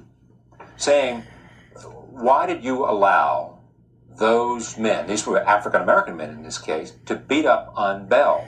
And I said, Bell Hooks can take care of herself. Thank you very much. Absolutely. I mean, I thought I took care of myself that evening, even though I thought they tried to silence me, which is interesting. It wasn't to silence you, but, but they, they wanted to meet. You, you came down on different sides, I think. Well, the interesting thing was that the issue that night was white supremacy, and one of the things that they were doing was saying it's not that important. And it's interesting that shortly after that, we had the tragedy in Oklahoma, and then after that, there was the O.J. Simpson case coming to this this forefront of racial tension, drawing out the tension that's been in our culture for such a long time. And what do you say about white supremacy today? Part of what I say is that white supremacy, first of all, isn't a white thing. It's part of this culture. It's part of how all of us have been taught to think about difference who's better, who's inferior, who's superior. I prefer white supremacy to racism precisely because it says that we're all being socialized to think along certain dualistic lines. And that the notion of that which is light or white being better, that which is dark or black being worse, bad, inferior, is something that everyone in the culture is socialized to think. I'm going to speak about some political events and, and some uh, recent events first, and two things you know I want to talk about. Uh, three things, actually. First is the Million Man March. What do you think? Well, the Million Man March was something that I deeply and profoundly opposed. Um, I opposed it uh, because I'm not one of those people who thinks you can separate messages from the messengers.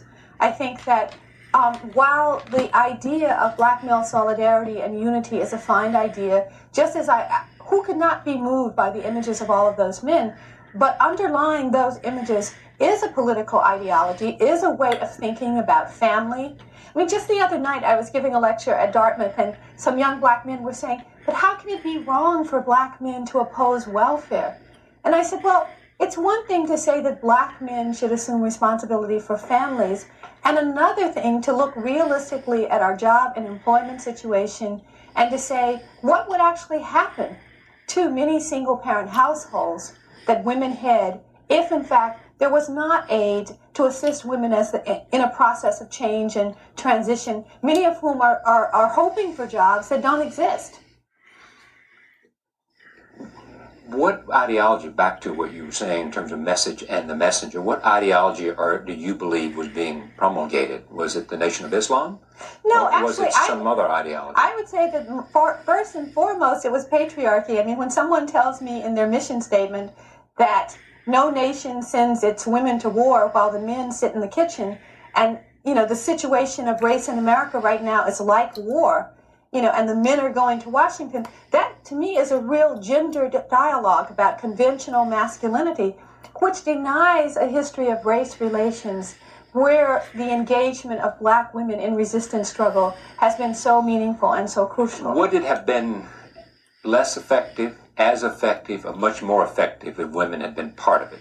Let me go on record as saying, Charlie, I have no trouble if men want to march by themselves. Yeah. I feel like men could march for days by themselves, and I'd sit at home and cook and clean if they were marching for principles and values and politics um, that would actually aid black self determination. I happen to think that patriarchy has been But what- deadly for the planet and for black men. Okay, perhaps it has, but what said? Who says that they were marking for patriarchy? I mean, that's what. Not Well, sure I mean, that that's why I, we I, have I'm to not sure that to- was the. I, if you talk to all those people that were there, which I didn't, but I've talked to people who did talk to them and wandered through the crowd without television cameras and had lots of conversations, and it didn't seem to be a patriarchy. It seemed oh. about to be about responsibility, and it seemed to be about some sense of, of, of self-esteem, and it seemed to be about fathers and sons and fathers and daughters. But that sense of responsibility was connected to particular notions about the family, not about. self responsibility first. Um, but it was the idea that, in fact, the old idea that men acquire self esteem by the degree to which they can be providers and protectors. That is what patriarchy says to us. And what we know is that a lot of men provide, a lot of men protect, and they still have difficulties with self esteem. Have black women, in uh, in your judgment, um, endorsed feminism and and uh, responded to it? Well, in Killing Rage, I try to talk about the fact that in, that black women have questioned feminism because of our recognition that race is always a factor. So there's been a, a calling attention to racism within the women's movement, particularly the racism of privileged class women who were saying, you know, we're victimized because of, of certain issues that black women did not see as an occasion for victimization. Did, did it put black women against white women then?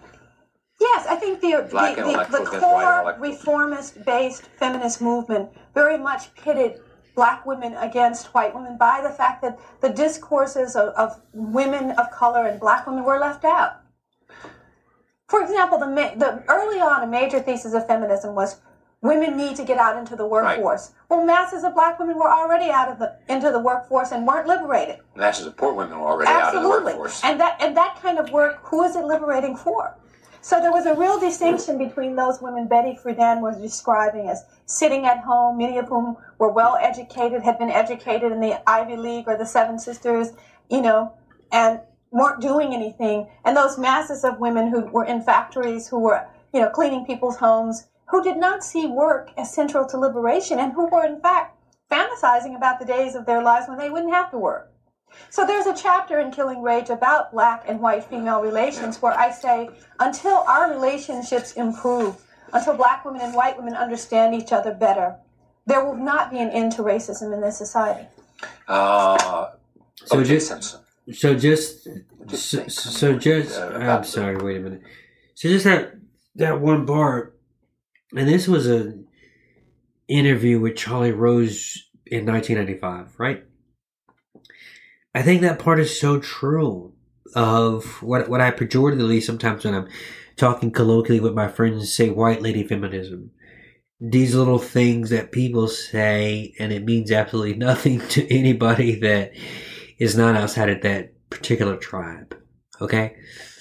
So, what if I used a new uh, philosophical term as, as far as at least in academia, you would say race reductionism, which I I've always just fundamentally rejected. I thought it was very very very simple, and it didn't explain a lot, a lot. But if you saw life from th- that particular lens, I can understand how you'd always see everything this particular way, and sometimes you would be correct, and you may be at a may even at a very particular time in life be more correct than most people around you but i looked at the gaping blind spots it would cause.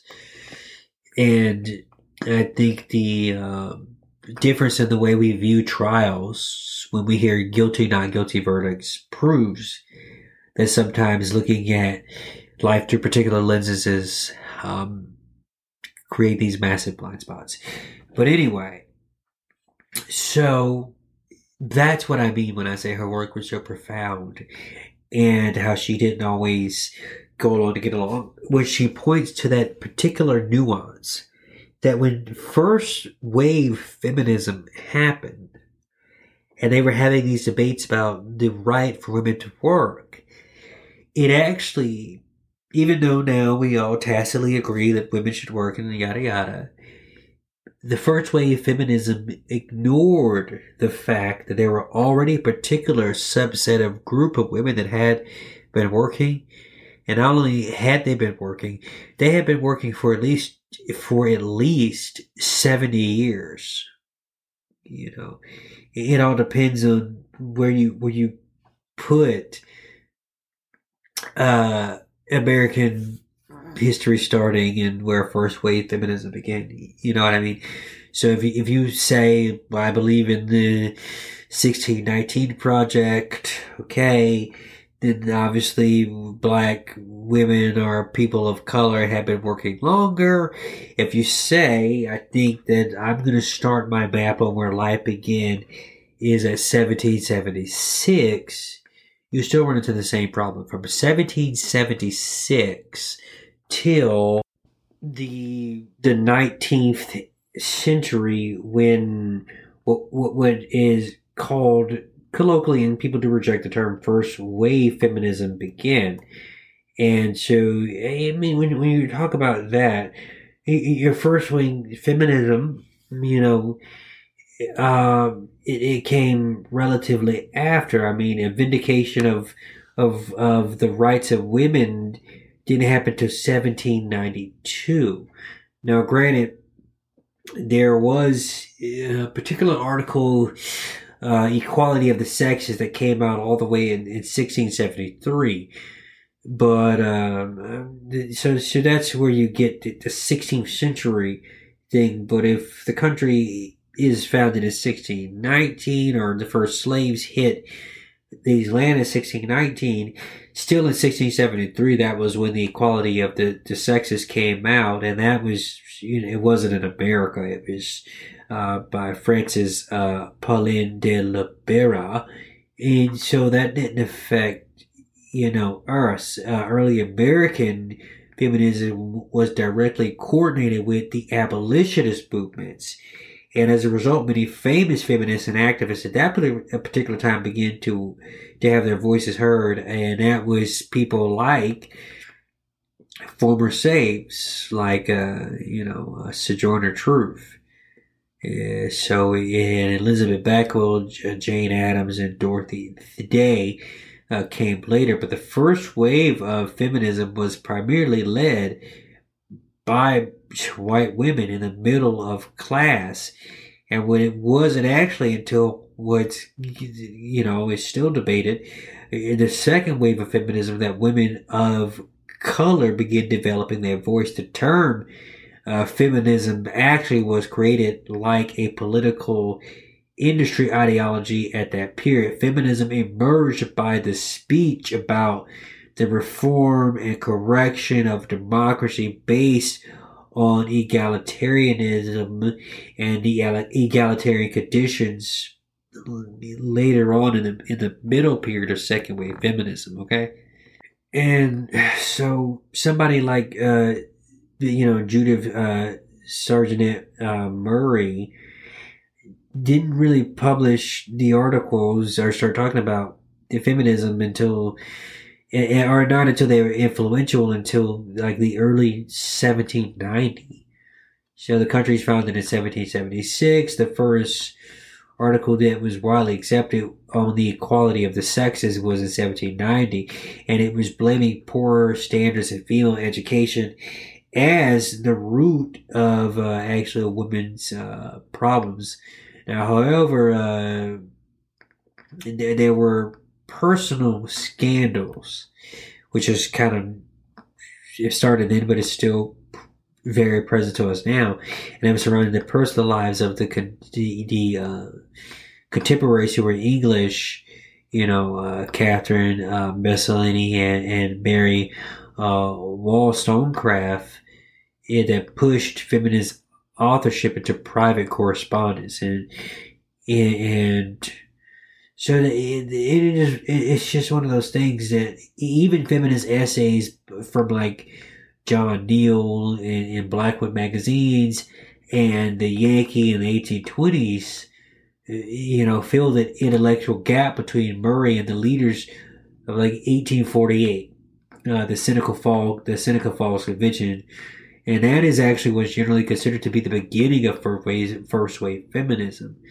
So as male writers actually insulated themselves from like common forms of attack against female feminists, thinkers, uh, like Neal's advocacy was crucial to bringing uh, feminism at the forefront of you know America's mainstream. So you have to think uh, from 1619 to 1848 is a very long period of time. Just like from 1619 to 1790 is a long period of time. From 1776 from uh, 790 is a shorter period of time, but uh, that's not just what people accept. It's more appropriate to say from 1760 to kind of 1848 is when people kind of took notice. And, and by people, I mean the people in power, which would have always have been the males, right? Not so much. Uh, obviously, I'm fascinated by whether people thought he was did it or not. Uh, but beyond that, are you surprised by the reaction to it? And I, I was deeply surprised and troubled by the reaction to it because I feel like I was one of the people who who religiously tried not to watch the case precisely because I felt, um, in respect to the fact that this was a case rooted in domestic violence. I, here again, I don't think that people can pretend that in fact somehow the domestic violence doesn't matter. This tragedy would not have happened if male violence against women was not so acceptable in our culture. Because there is a line leading up to the tragedy. Whether we know who, who murdered this woman or not, we do know that a whole life that was structured around acceptance of violence was a part of how this couple related to one another. And that to me made me feel like once this becomes entertainment, once the camera is focused on O.J. Simpson, people will forget that at the heart of this is both male violence and male violence against women because we've not heard anybody speculate that a group of women were outside that house chopping up anybody. So clearly, we cannot get away from the dilemma of male violence in our culture and male violence against women. And I try to hold to that as a way of, of not deflecting attention away from the fact that this was not an issue of race. I mean, that the case itself was not an issue of race. How we interpret it, how we witness it as a culture, it was racialized, but the heart of it still, for me, remains male violence against women. And but what, what about those, including Johnnie Cochran? I guess who would say no, no, it was about race because it was about race, and, and it's because of the attitude of the New York, of the LAPD. Well, I think one, even before we knew anything about the attitude of the LAPD, we know that whenever sexuality is involved and, and gender in our culture, people often prefer to talk about race. Race is easier for people, to, it's easier to racialize something. Because if we make it a case of gender, we have to see a man like O.J. Simpson as very empowered by class and by patriarchy. If we make it a case of race, we can see him as always and only a victim. And so, of course, it was very important for men in general, and Cochran in particular, himself, you know, according to his, his ex wife, someone who, who is no stranger to domestic violence, to act as though the only issue here is one of racial injustice. Uh, Bell Hooks' Killing Rage, Ending Racism. This is a collection of essays uh, about uh, a whole range of subject matter having to do with men and women and gender and violence and rage and a lot of other things. My friend Cornel West says, unlike most black intellectuals, she writes with a sense of urgency about the existential and psychocultural dimensions of African American life, especially those spiritual and intimate issues of love, hurt, pain, envy, and desire, usually probed by artists. Her books help us not only to decolonize our minds, soul, and bodies, on a deeper level, they touch our lives. It is difficult to read a bell hooks' essay or text without enacting some form of self examination or self inventory, which is exactly what she would like for you to do. Thank you. Pleasure. We thank So to be flat out honest, um, with somebody who wrote 40 books and was a public intellectual, I could be here for 40, 40 books worth of content and every public speech that was ever given that profoundly affected me or I found deep or thought provoking. So I'm going to end with the ancestor and somebody that I still have uh, present. Um, the bell hook community, bell hooks in Cornel West. Uh, so this was a beloved, uh, something that they did together.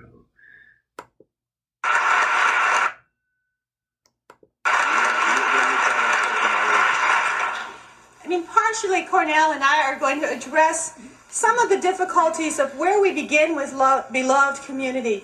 I haven't seen Cornel for a while, and the first thing I said to him today was, I still love you because for the first time since I have known Cornel, I feel significant political differences with him um, as I go around. Uh, and it's been interesting to me because it was very difficult for me because he has been such a comrade and is such a comrade to disagree with him and to, to be public about saying, I don't agree with something he said.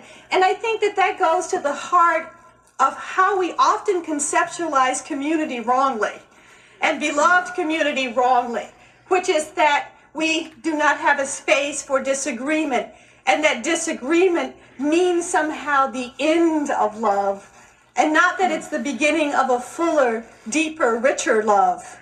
Mm, very much so. Very much so. Would you like me to read this quote that you We were going to start reading a quote Because, from Martin uh, Luther King. Yeah, we think this is an appropriate starting place, other than saying that we're glad to be here. It's always a joyous occasion for me to be here with my comrade and colleague and sister, Bell Hooks, I must say. I was talking about how much I love Bell Hooks. Uh, uh, and I'd like to thank Brother Thomas uh, Michelson for his visionary leadership of this institution to bring us, for, for bringing us together. But we thought it would be crucial to begin with this quote from Brother Martin Luther King Jr.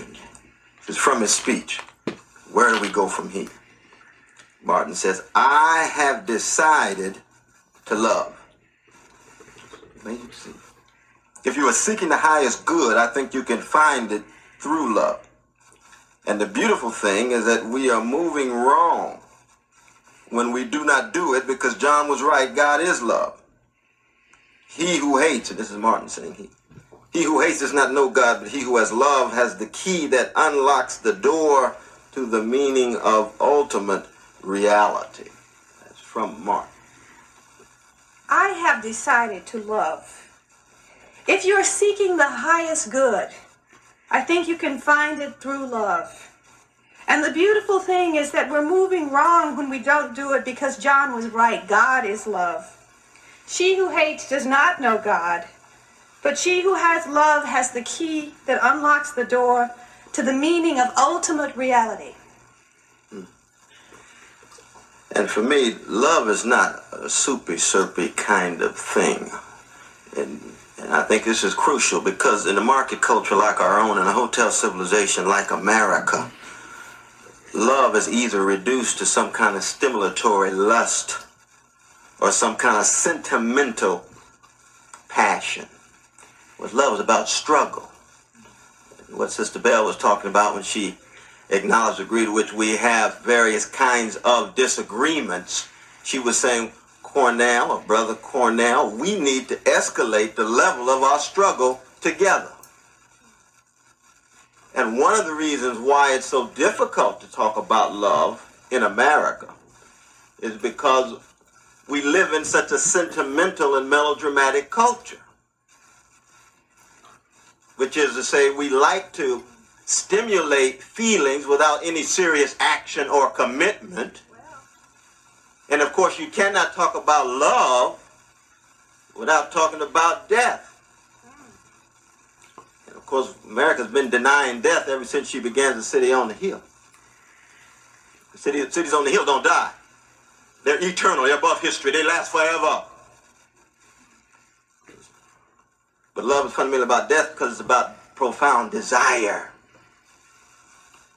Facing certain limits, but struggling nevertheless. And of course, we cannot invoke Martin's talk about love without acknowledging the degree to which he loved us so much that he was willing to die for us.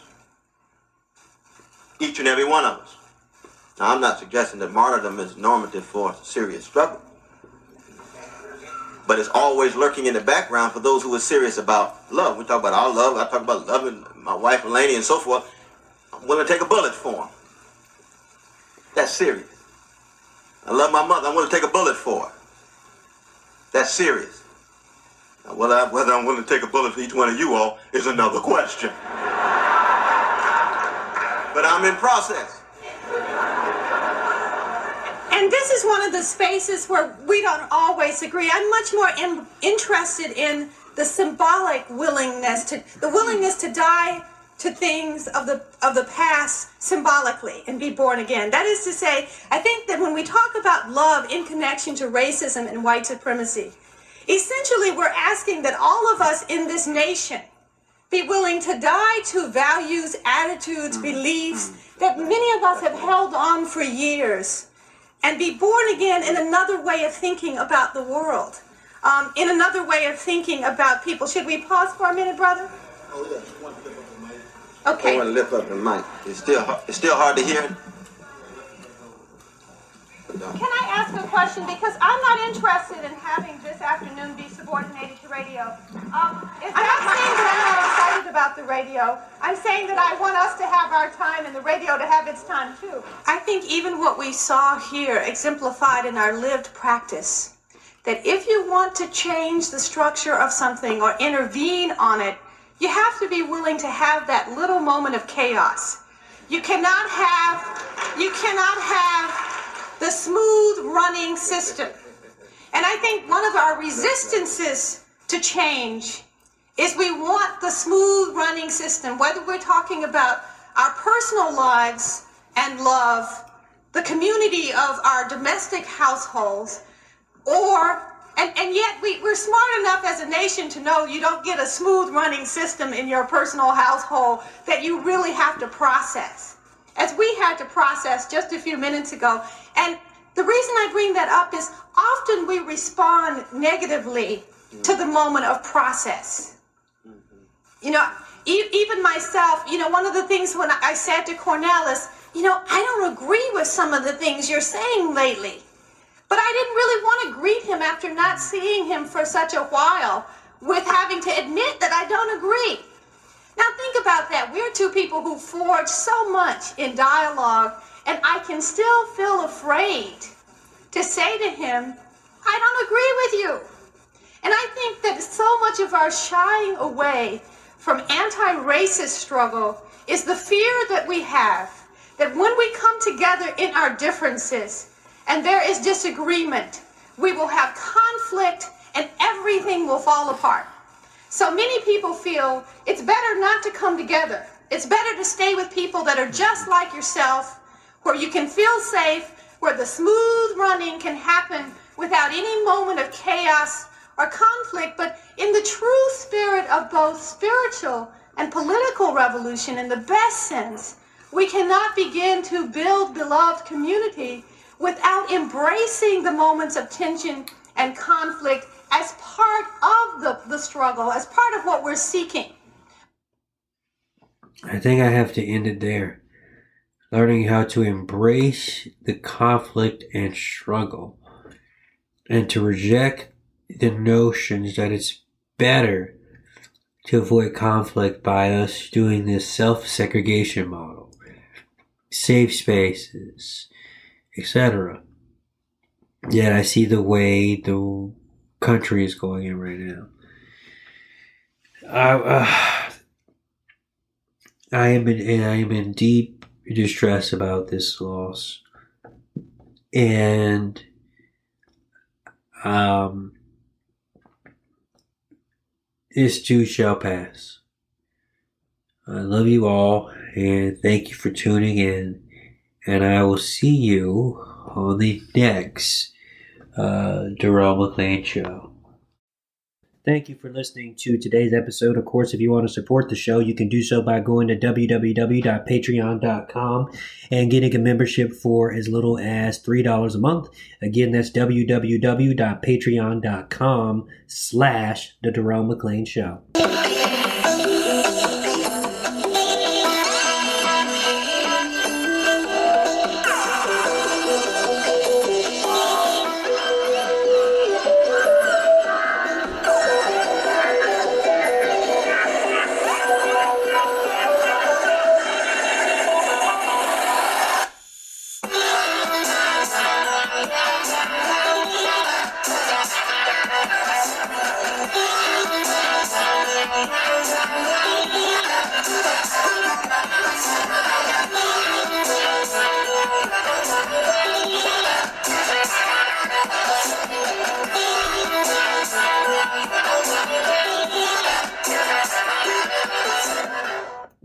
Darrell Show is fully listener supported, independent media that won't lead you to tribalism. Get a membership and support independent media at www.patreon.com slash The Darrell McClain Show.